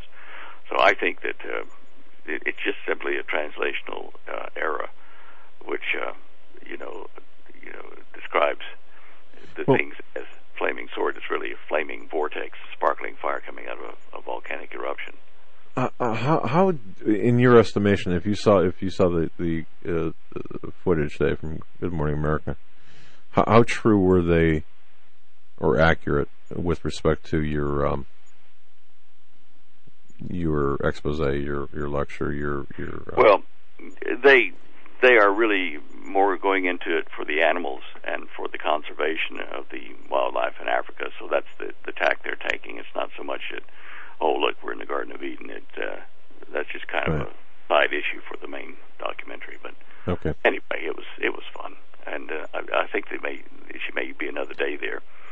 Um, uh, I forget the lady's name, uh, blonde-haired uh, reporter for them. Uh, but uh, Amy something or other, I think uh, Amy. Oh, I think it starts with a B. well, anyway, it, it's interesting nonetheless that there's attention being paid there, yeah, reg- yeah, regardless of the you know. yeah, yeah. Yeah, GMA on Safari. It's called Good Morning America on Safari. Five must-see moments from inside Africa's Garden of Eden. Uh, that was posted about oh, mm, this? Uh, about eleven o'clock today, Mountain Standard Time. So it's probably still up on their their site there on um, Good Morning America Yahoo.com. We'll have to check that out. In the closing minutes, Dan, a quick question on the Middle East. Do you, and I know we talk about this a lot, and, and things change, the situation changes so much and, and drastically over a period of weeks and months. Do you see the possibility for a preemptive uh, nuclear strike against Iran from Israel, the way things are going? Well, I guess yeah, I'm still in that position. I think I've been holding my breath for about the last two or three years. Um, you know, it just seemed like every tick of the clock it was going to they were going to make the, the strike. But with so many countries in that theater over there in Syria, uh, including Iran, of course, and Russia, and uh, Turkey's pushing on it, and uh, the United States. I mean, with so many people in that little area fighting, it's hard to know who's up who. And you know, I suppose whether Israel does or not, an accident could happen, and the Iranians could get hit in their nuclear facilities. or Hmm. Damascus could go in Syria as well. The whole the whole concentration of forces that are active over there are in Syria, and if you just drive down the highway, just a, you know, an hour, hour and a half, you know, south of of uh, Damascus, maybe a couple hours, uh, you're into the Golan Heights, and it, that's part of Israel's occupied area where they've got their oil fields in the Afik oil field. Um, strategically, they have to keep all those people there out of the Golan Heights, which means that in their situation they may have to make a preemptive strike. Okay. Hmm. Oh, oh by the way, over on uh, Good Morning America, uh, the, the, the, the reporter's name is Amy Robach, and uh, she was doing this thing live from the crater, and they say, which some call Africa's Garden of Eden. And of course, I'm Africa's one of them. All right. anyway, Wow. Stan, we have We're made it out of through the yeah end of the hour already. Yeah. Can you believe that? yeah, yes, Tempest. Oh, yeah, fly, time flies. Yes. What is it? Tempest Fusion, right? Uh, uh, yeah, that's the way you say it. Yes. all right. Okay. Wow. It's amazing what you can remember from. Uh, anyway, well, well, uh, God bless you, my friend. Uh, you know, thank you so much for your time every Tuesday night. It's such a pleasure to have you. There's so many topics that we talk about, cover, and you, you have um, earned so much respect from our listeners. And You and Holly will continue Yeah. to be in our prayers, and we ask our listeners to uh, Yeah. do the same. indeed, Thank you, guys. Thank you. All right. Appreciate it. Thank Talk you, you next week. Lord bless you now. Lord bless you too. Hope you feel better. All righty. Thank you. Bye. And on behalf of Joe, myself, and JD in Florida. Um, Rhonda in the Northeast, uh, Joe Charles behind enemy lines in Mid America, uh, Lady the studio dog, Eric The Eric invisible Vitek. friend next to me. That's right. Uh, God bless each and every one of you. Saddle for battle. We have left the building. Have a good night. This is the Global Star Radio Network.